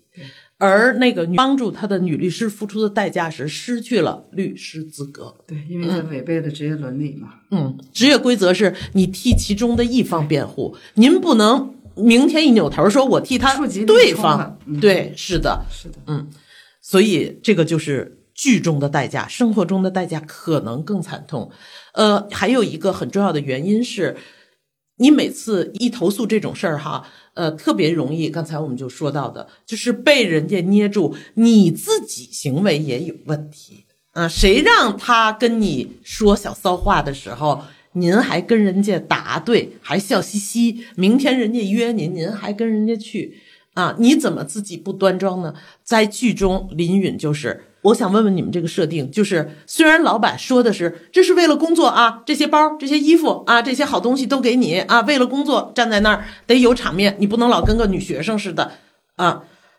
其实你们心里明白的是，就是林允心里是明白的吧？这是老板喜欢他和给他好处，这不是工作服，这就是好处。对这个林允肯定是明白的，就是说，然后揣着明白装糊涂还要。他就是在躲闪，就因为他可能一方面呢，就是说我我接受这些东西肯定是不道德的，而且是让我恐慌的，因为他不配我的收入。那我穿戴这些东西必然成为别人议论的，也就坐实了我们俩的关系。而我自己内心是知道我还没有接受这种关系，或者是我知道我大概不会接受这种关系，变成他的情人，所以他是非常清楚的。呃，那么林允为什么没有拒绝？里面这样的一个情节设置，就涉及到了一个我们俩重要的一个人物的选择。就是我们其实，在写这样的一个受害者形象的时候，我们本能的是想要保护他，让观众不要对他太生厌。我们也知道八十八万这个东西的冲击，观众立刻就会置于讨伐他的一个境地，很多观众到最后都不能原谅他或者不同情他。但是一个问题摆在我们面前，就是我们要不要面对去展现一个受害者的虚荣心？虚荣心这件事情在人性里面是不是一个可以理解，甚至可以被谅解的弱点？我们每个人是不是像我们想象的那样洁白无瑕，一点虚荣心都没有？当别人用用利益来围猎我们的时候，我们是不是能做到洁白无瑕？我自问，我不是。哪怕我觉得我们俩现在多少还有点理想主义的影子，我觉得我年轻的时候也是很想得到那些东西。如果真的给我一个爱马仕包包的时候，我恐怕不能说，我坚决不要，我视金钱为粪土，我做不到。所以我们最后就决定，我们忠实的去表现一个人物他的贪婪，甚至我们有一场闪回的戏。就是他面对他照着镜子，然后穿着那些也有点搔首弄姿，然后甚至他说程董好，有那么一些瞬间，在那三个月里面，他不完全是说恐惧的、抑郁的、惊慌的，他也有那么几个瞬间被这些东西迷了眼。我觉得这才是真实的人性。是的，你还原到生活当中，一个大学刚毕业的。家境并不富有的、没见过世面的小孩儿，第一份工作直接得到领导的信任，男领导那么体面的一个男领导，明显偏爱他。这对女性来说，咱们先不说利益，这是多大的自我肯定啊！对，然后再加上啊，送那么好看的衣服，那么高级的包，出入那种自己从来没机会去的场合，怎么能没有吸引力啊？一定是有吸引力的。那是是这样的，就是说有很多。男性也好，或者上位者啊，就是他默认一种规则，就是说，你接受了，在恋爱关系里啊，在恋爱关系里面，我们就发现这个引起的这个认知差异和讨论特别有意思。就是我送你东西，我请你吃顿饭，我送你一个礼物，嗯、你只要接受了，你接受这礼物就接受我这个人。嗯，然后所以上位者用这个利益去围猎一个下位者的时候，他就说你只要接受，你就不可能拒绝我。大家就认为。那个接受方就已经用这个出卖了自己，嗯，但实际上我们想写的一种情境就是不拒绝不意味着接受，所以那个叫 yes means yes，就是不永远是不，但是是是不见得是 no，对对对，就是那个我也每次说起来的时候特别绕。其实呢，这里边是两个问题，一个问题是道德。一个问题是法律，一个道德是什么？虚荣心呀、贪心呀，林允就有这些啊，要了人那么多东西啊。但是法律是，不管他拿你多少礼物，你也不能强奸他呀。就是，所以其实张悦老师说的就是两个概念，就是说，呃，我们可以在道德上讨论，说一个受害者、一个下位者接受这些东西道不道德。但是反过来，同样的一个一个上位者，尤其用权力。或者公权力也好，或者私权力也好，当他用这些利益去围猎一个下位者的时候，本身他就是既不道德又违法的。比如说，我们在这个戏里的设置设置中，刘奕君的成功，他是在用上市公司的钱让财务去报的，而且有一张五十万的黑卡，明细上是说你肯定要帮我付很多，比如说呃出去应酬的呀。但是你这个卡我也不限制，你可以自己刷呀。你买一件，然后这个卡我都不需要报的，就是不用具体名目，反正这个月你一个月，比如说这你刷了三十八万，我就给你报三十八万就完了。他的他在利用一个上市公司的财务，在为他围猎侵占，嗯，对，所以我们的讨论的焦点就是说，你看，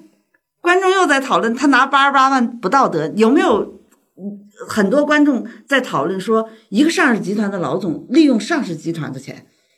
在送了一个下位者八十八万，这件事情既不道德又违法。嗯，有人他违的那个法，他不是一个民事，我们说的这个就是他甚至都上升到刑法了。刑刑事，对，为什么大家不讨论呢？这个事情非常有趣，所以我就觉得我们有很多东西的设置，我觉得一个好的文学也好，好好的影视作品也好，我们不去做结论，我们把过程陈述，你得出各样的各式各样的结论。如果你的认知就是这样的，你就去讨伐它好了。嗯如果你的认知是一个理性的、客观的，很多人会说他为什么会用上市公司的公权力呃用这样的钱去围猎一个女性，用公权私用、公财私用，嗯，就是这样的一个道理。我觉得哦，这样的一个讨论，我们不去做结论，让观众自己去得结论。什么样的观众得出什么样的结论？其实我觉得这这个事情的所有方面的讨论，各种声音放在一起，就是这个东西的所有的声音就都呈现的比较全面了。你想，比如说我们说像刘奕君演的成功，他不会直接去问一个女下属说：“我包养你，给你多少钱，给你什么职位，你就以后跟我了。”这种时候，我觉得女性说不的可能性是大的。是的，因为她直接面临一个我要给出答案，对她不是，她是说你跟着我，你必须得出席这个场合，你得够我这格儿，嗯你得穿像样的衣服，我给你配置这些东西是为了工作需要。嗯女孩知道我的资历和我的能力都没有达到，首先我能站在这个特别助理的高级特助理的位置上，其次我也不认为我真的需要这么昂贵的东西来配得上您这个格调。但是这个话你能跟老板说吗？你不能，你不可能拒绝。但是你心里喜不喜欢这一顿？喜欢。我想要这个我德不配位的位置，嗯我想要我不配得到的这些东西，但是我不想要你背后我明知道那个后果，这是侥幸心理，自欺欺人。所有的人在这种时候，我都在想，我先这么着，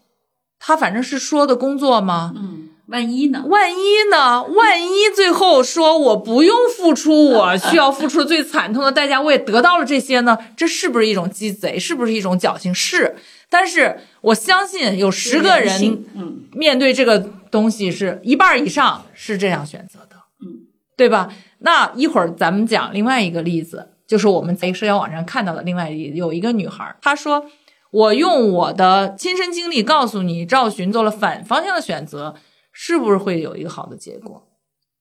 他在写的我都震惊了，老板喜欢他，不是大老板哈、其中一个他的直属老板喜欢他。公司里的人一开始是没有人知道，他拒绝了。你不要给我升职，老板也是这样，我给你升职加薪，我明确的知道你喜欢我，我不要，我不要你给我升职，我就想在我现在的这个位置上挣我这个钱，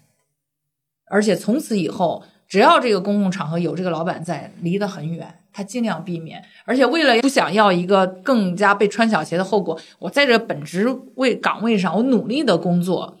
我加班，我我恨不得早来晚走，我做好我的工作，你们别挑我错就行了。结果迅速的发现，公司人所有人看他的眼光都很奇怪，而且都在对他议论纷纷。然后他后来听到的传言都是他跟老领导好了，他所有的努力，他所有做出来的东西都是在做样子，为了掩盖他背后已经明显的他肯定拿好处了嘛？怪话说到，他是把公司当成他自己的公司了，所以他能不卖地吗？然后他报警了，他报警了，然后警察就介入来调查这个事儿。领导很无辜呀，全公司都说我跟他好了，我们俩好了，他怎么可能不愿意呢？领导找了人在满公司散黄布，黄瑶。所以真的，这个就是他这个围猎都不是一个上位者对下位者的个体的围猎，它是一个整个的群体而且。现在上位者非常的就是他自己也有司法意识非常强，聪明。聪明，他真的是就是把这种围猎也好，还是胁迫也好，包装成温情脉脉的绅士的风度，然后用利诱，然后也不着急，循序渐进，然后就逐渐逐渐击破你。今天我不急，没关系，我我碰了你一下，我觉得你今天有点身体有点拒绝，没关系，明天再。他很有耐性，所以为什么我们讲这个过程就是权力上位者的这种，他其实享受的其实不是这个围猎的过程是程征服感，嗯，是权力的一种征服感。我所向披靡，没有人能在我的。而且为什么我们有一段话，就是就把这个过程，就是说观众会说，呃，这个他为什么会看上赵寻啊？然后成功就在就快接近大结局的位置去跟周迅说，呃，你们会奇怪我为什么会喜欢这样一个女孩？她也不算最美的，她也不是最优秀的，但是她是所有我追求的这些女性里面最纠结的。这个太有意思了。他说：“我愿意像猫捉老鼠一样，看她内心人神交战，看她自己的贪婪拜金和他的独立和这种自主来打仗，然后最后他所有的这些独立自主的这些意志被我所用的这些招数所打败。他特别享受这个过程，这个过程完全跟性无关，它是一个权力征服和浸、嗯浸淫你的一个过程。所以我们实际上就想通过这样一个过程，把为什么有有的人会说，哎，你们把刘奕君这么帅、身材管理很好的一个叫什么书圈天才哈，对。然后来演，然后呃，这个人物毫不猥琐，也不下流，嗯。他甚至是博爱的，是对每个女性雨露均沾的，而且你想想，他一个呃一个大上市集团的一个董事长，他可以对自己的情人低三下四，他对董洁说：“你打我也行，骂我也可以。”他忠于他太太，他连小三儿都忠于，就是这样的一个形象，他会非我们为什么要说你们为什么把一个呃这样的一个伤害者洗白成这个样子？我们想说的是，我们就是要把上位者所有最好的面目出现，但是侵害依然是侵害，他包装的再好，再让你无法拒绝，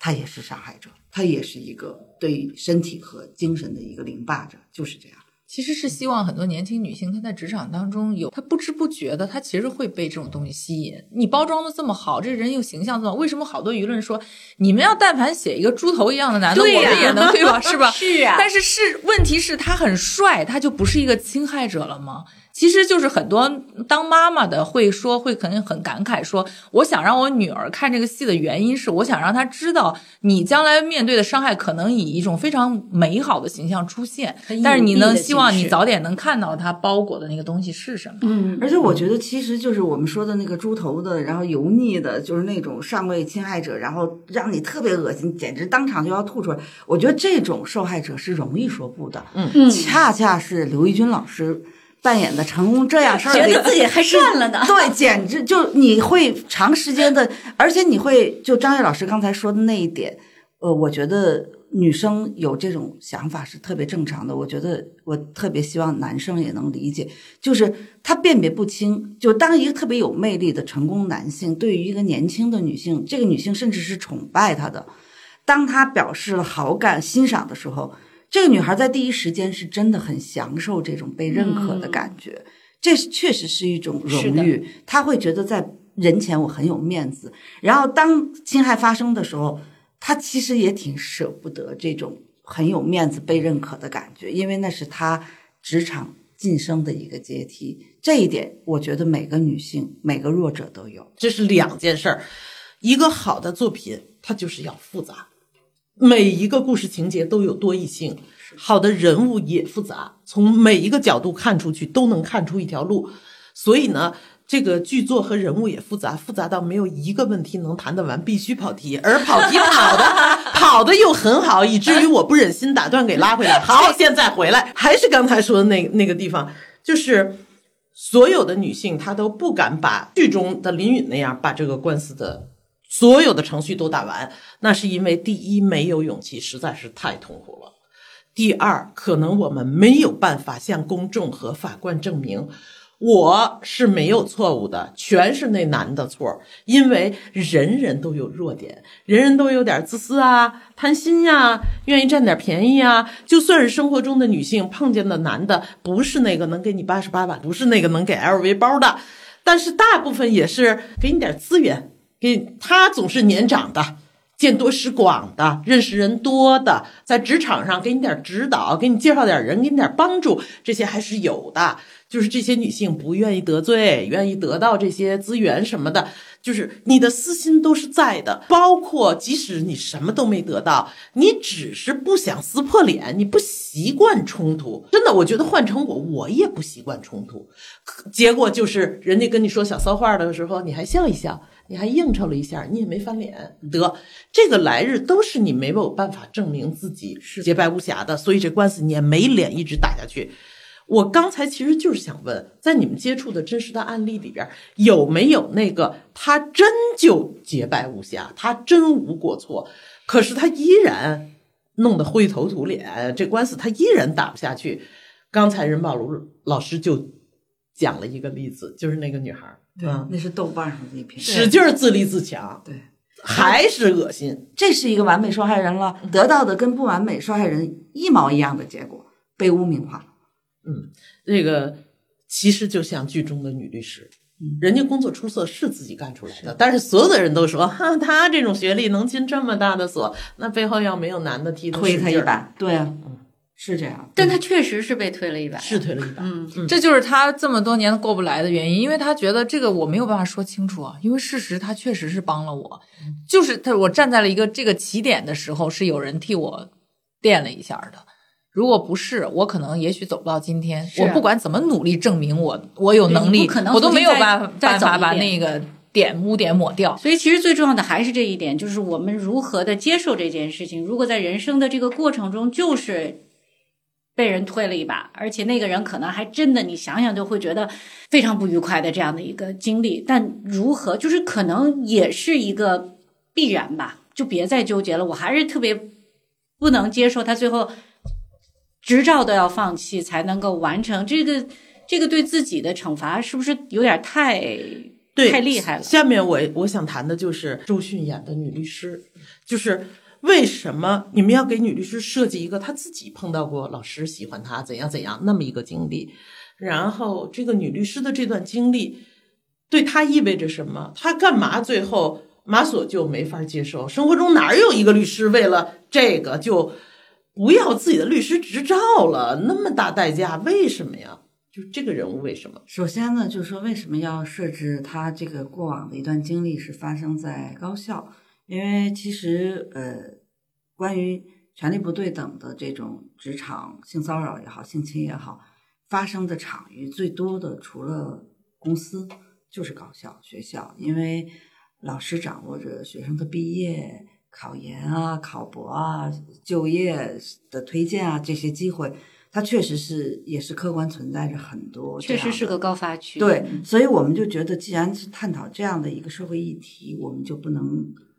遗漏任何一个区角落，呃，我们要把它表现出来，而且这个很好的解释了一个女律师她在经手的案例中是如何和对立方的这个当事人去产生体验上的共情的，这是一个非常好的一个解释。另外一个还有一个就是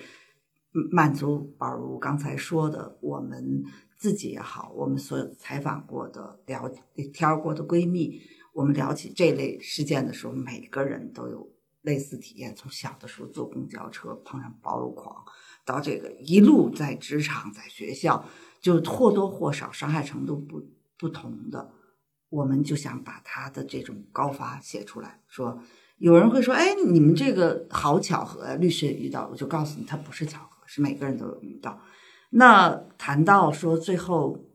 律师执业证的这个问题，实际上是我们这一期非常重要的一个，甚至是最大的一个呃，我们创作上的一个讨论点，也是一个反复论证的一个纠结点，是因为它过于理想主义，就是凭直觉我们就知道它设置的过于理想主义，因为公众认知就是说律师跟医生是一两个高收入行业，就大家假设律师是是这个，他们又有。呃职业荣耀感，同时又是一个高收入人群，那放下这个工作，呃，去就等于是主动放弃这件事儿太难了。我觉得这个事情因人而异，就是我一直觉得它是由个人的道德感来决定的，嗯不是由别人的体验和认知来决定的。我觉得我在想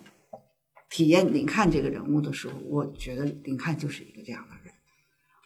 或者说我在把自己假设成林看的时候，我能不能做出这样的选择？我觉得我有可能。还有一部分知识是公众缺乏的，就是当一个职业律师他不做律师了，大家就认为他回家了，他们一分钱收入不是的。首先，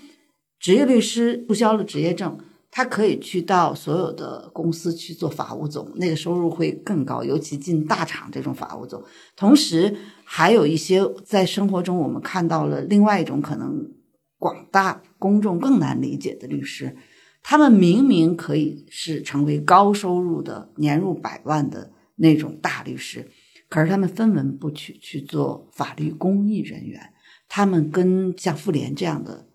机构去合作，去救助那些广大农村，或者是给一些弱势群体做法律援助，然后去扶个张老师助那些特别知道。我的我的朋友中就有做这个的大律师，一直为女性免费打官司做公益。我们也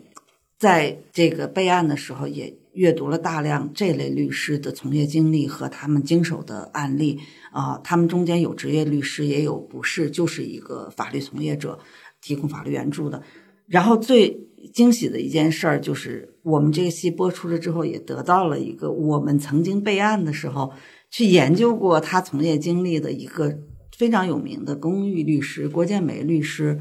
他的喜爱。然后我们结束之后还一起吃了一顿饭。他表达对周迅这个角色和对这个戏的喜爱的时候，我们跟他说，我们是看着你的卷宗和你的从业经历，我们才相信有林看的存在。嗯，就是我们希望有林看存在，然后我们看到了很多，就真的。当他到了一定的这个物质的基础之上，当他的道德水准严苛到对自己都不近人情的程度，林看他寻求的是一个最高阶的那个东西，可能不被广大观众所理解，但是它一定存在。然后我们为了让它坚实，我们去跟两个法律顾问专门讨论。我们俩一个字儿都没有写大纲的时候，我们飞到上海跟他们俩讨论的就是这个细节。当时两个律师的反应特别有意思，男女律师两个王律，一个做刑事的，一个做民商的，一起逃走。然后两个人就说：“这是我我的生命，就是小宗本是我的生命，律师执照什么我都不会，因为他们太有职业成就感了。”嗯，然后我们就来讨论，我就说，那你告诉我，就是说，然后他们那个女律师当时就聊了一个，说，哎，我们那个呃聊到那个注销职业证的程序的时候，他就说，我们前几天我们律所有个女律师正在走这个程序，她是这样这样办的。我说，那你告诉我，她为什么注销？他说，哦。他应该就是到一个公司去做法务总。我说那是挣的更多，对吗？他说对。我说你看，从俗的角度来讲，它是成立的。那么从理想的，我们来讨论一下。然后呢，女律师是非常快的。我觉得她作为女性共情，就经过一个小时的讨论，她就说：“我相信林看的存在，我敬佩他，但是我目前做不到。”男律师那天晚上的讨论就说：“我肯定做不到，什么都不会。”就说只要世间有一万个律师，有一个人做这样的选择，我们戏剧就成立。对我们戏剧就是成立的。然后我们去写，最有意思的是，随着我们的大纲出来，因为那时候完全都没有，就是我们俩口述给他讲故事。首先，我们这种理想主义不是建立在一个空中楼阁的基础之上，这里面涉及到职业成就、职业伦理，以及一个律师他毕生追求和他的作为。因为我们都知道，律师的职业伦理是呃，我的委托人利益最大化，我要不惜一切去维维护他。但是，当他的这个职业的要求和他的内心客观真相和精神诉求产生冲突的时候，他怎么自洽？他怎么寻求一个精神上的安宁？这就是我们给林看设置的一个命题。林看做了一个这样的选择，有很多观众认同，也有很多观众不认同，我觉得都是正常的。嗯刚才您说到做公益律师的郭律师，嗯，我很熟悉他，一度我是他们那个嗯援助中心的理事啊，也知道那一类的案子。然后我是这么理解周迅那个律师的，就是如果在现实中你说一个人，我为了帮助我的委托人，比如帮助林允，帮助受害人，牺牲个人利益到放弃自己的职业和生计，为了主持一个正义，帮助一个受害人，我就全都放弃了，在现实中几乎不可能。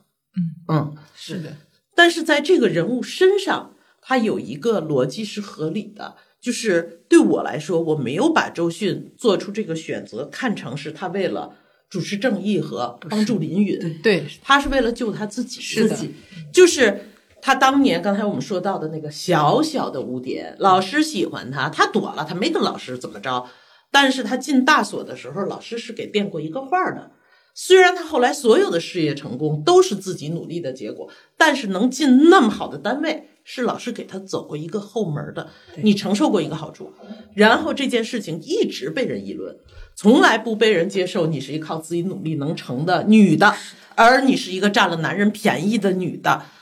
这个我觉得对于一个极有职业荣誉感、对自己的个人能力极度自信的女性来说，这个污点就是不可接受的。对，太恶心了。是嗯，然后如果让我一辈子背着占这么一个便宜的说法，我受不了。他的这个方式就是他这次的选择，所谓也放弃了这个律师执照，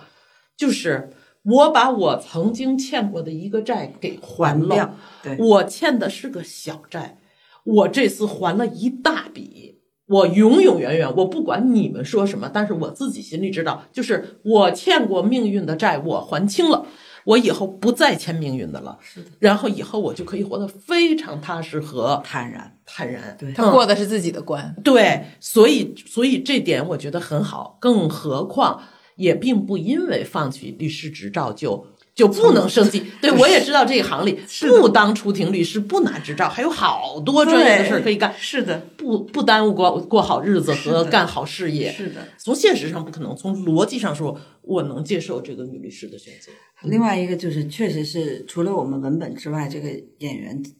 强大的演技，就是确实是因为我们为了让这个人物让观众理解，说在逻辑上存在，我们写了很多的戏。一个是就是他跟有一个方总，就是说方总说你去我那儿当法务总吧，钱更多，我就告诉你他不关钱。另外一个呢，就是我们的两个律师太专业了，就是他们俩当时立刻给我们查阅了，就是说全国各地律协对于立冲的惩罚到底有没有具体的惩罚条例，然后就发现其实各地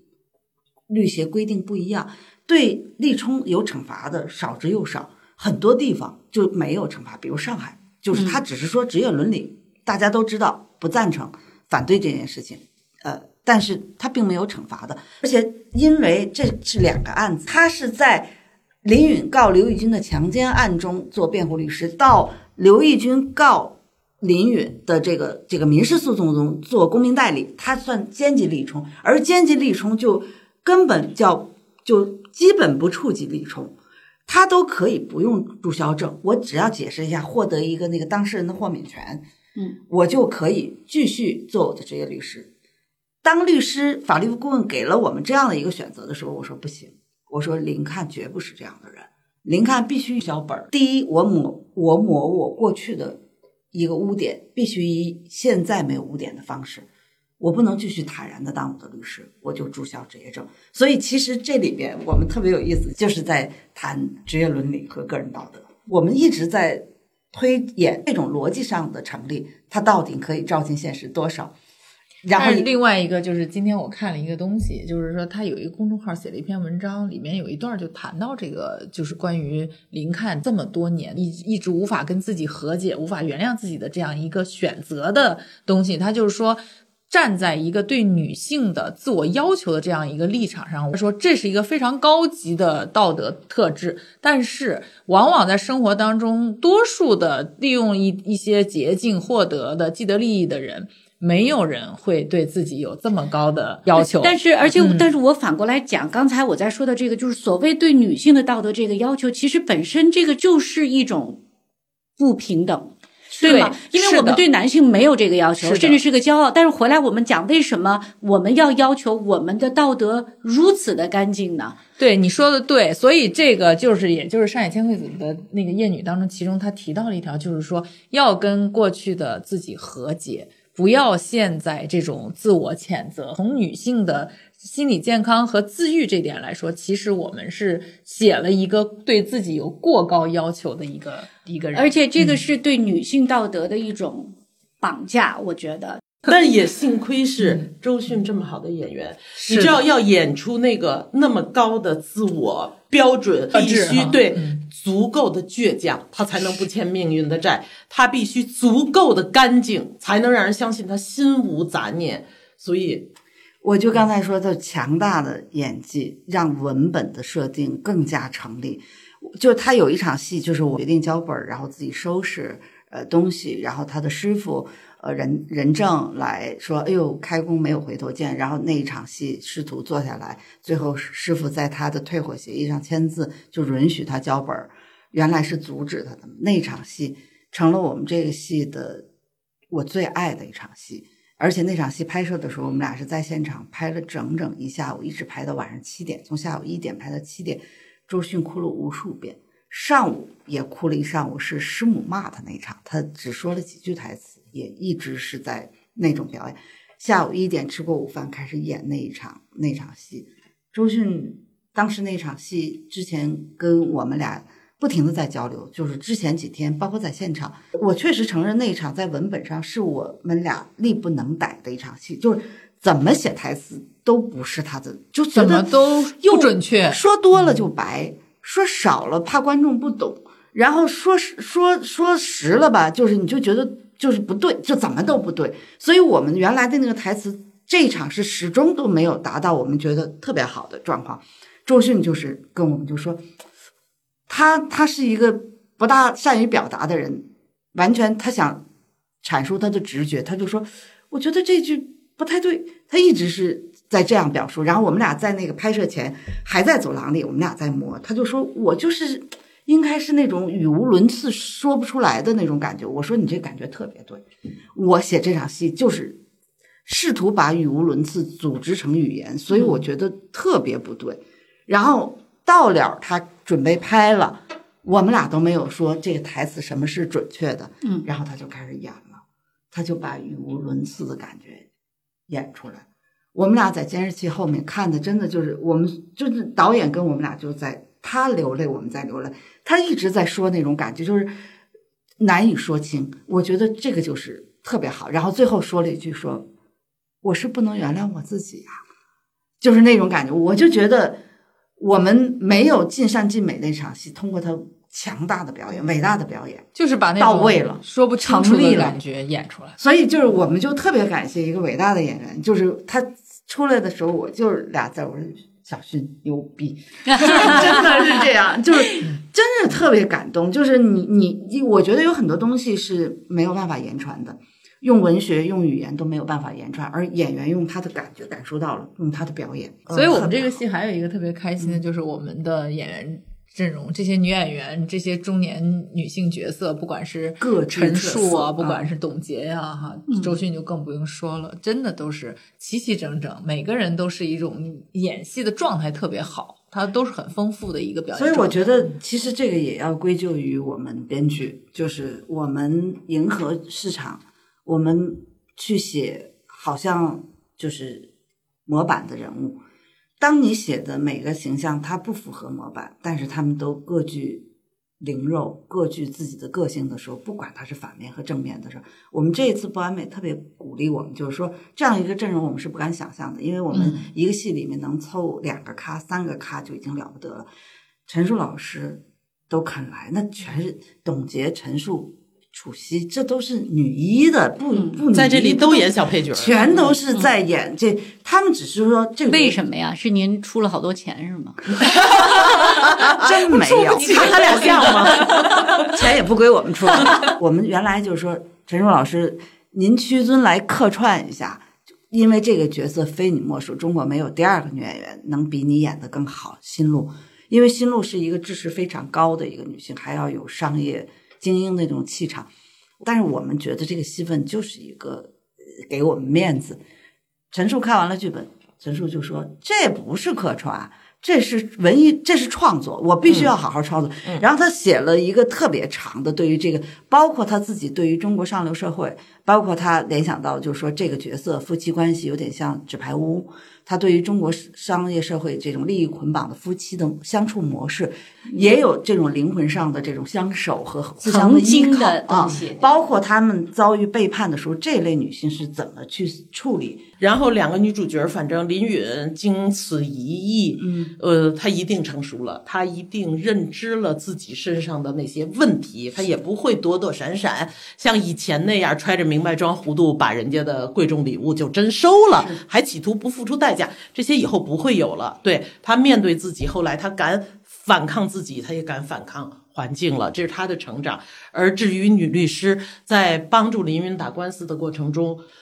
自我跟自己的以往的不好的过去，该割断割断，该和解和解是的，她也完成了一个自我救赎。其实我们俩是通过别人的采访，就是说这个戏不是一个性别话题，是一个平权话题，是一个男士说的，就是他们就说这个就是一个权力上下位的一个。当我我看到他们能力，我就觉得这个是怎么高的一个知识，能让他们跨越这种，就是嗯就是说，哎，这是在影射谁？是不是在影射我？这里面有没有我的影子？我生活中有没有在职场中不自觉的使用了权力，并且就是在 PUA 别人？当他们跳过这个的时候，能能能认同的时候，我是觉得特别让我们欣慰的一件事情。嗯，这部分真的真是很好啊了不起的很男性了不起是的，嗯嗯。而如果你把男的在电视剧里塑造成一个臭流氓的话，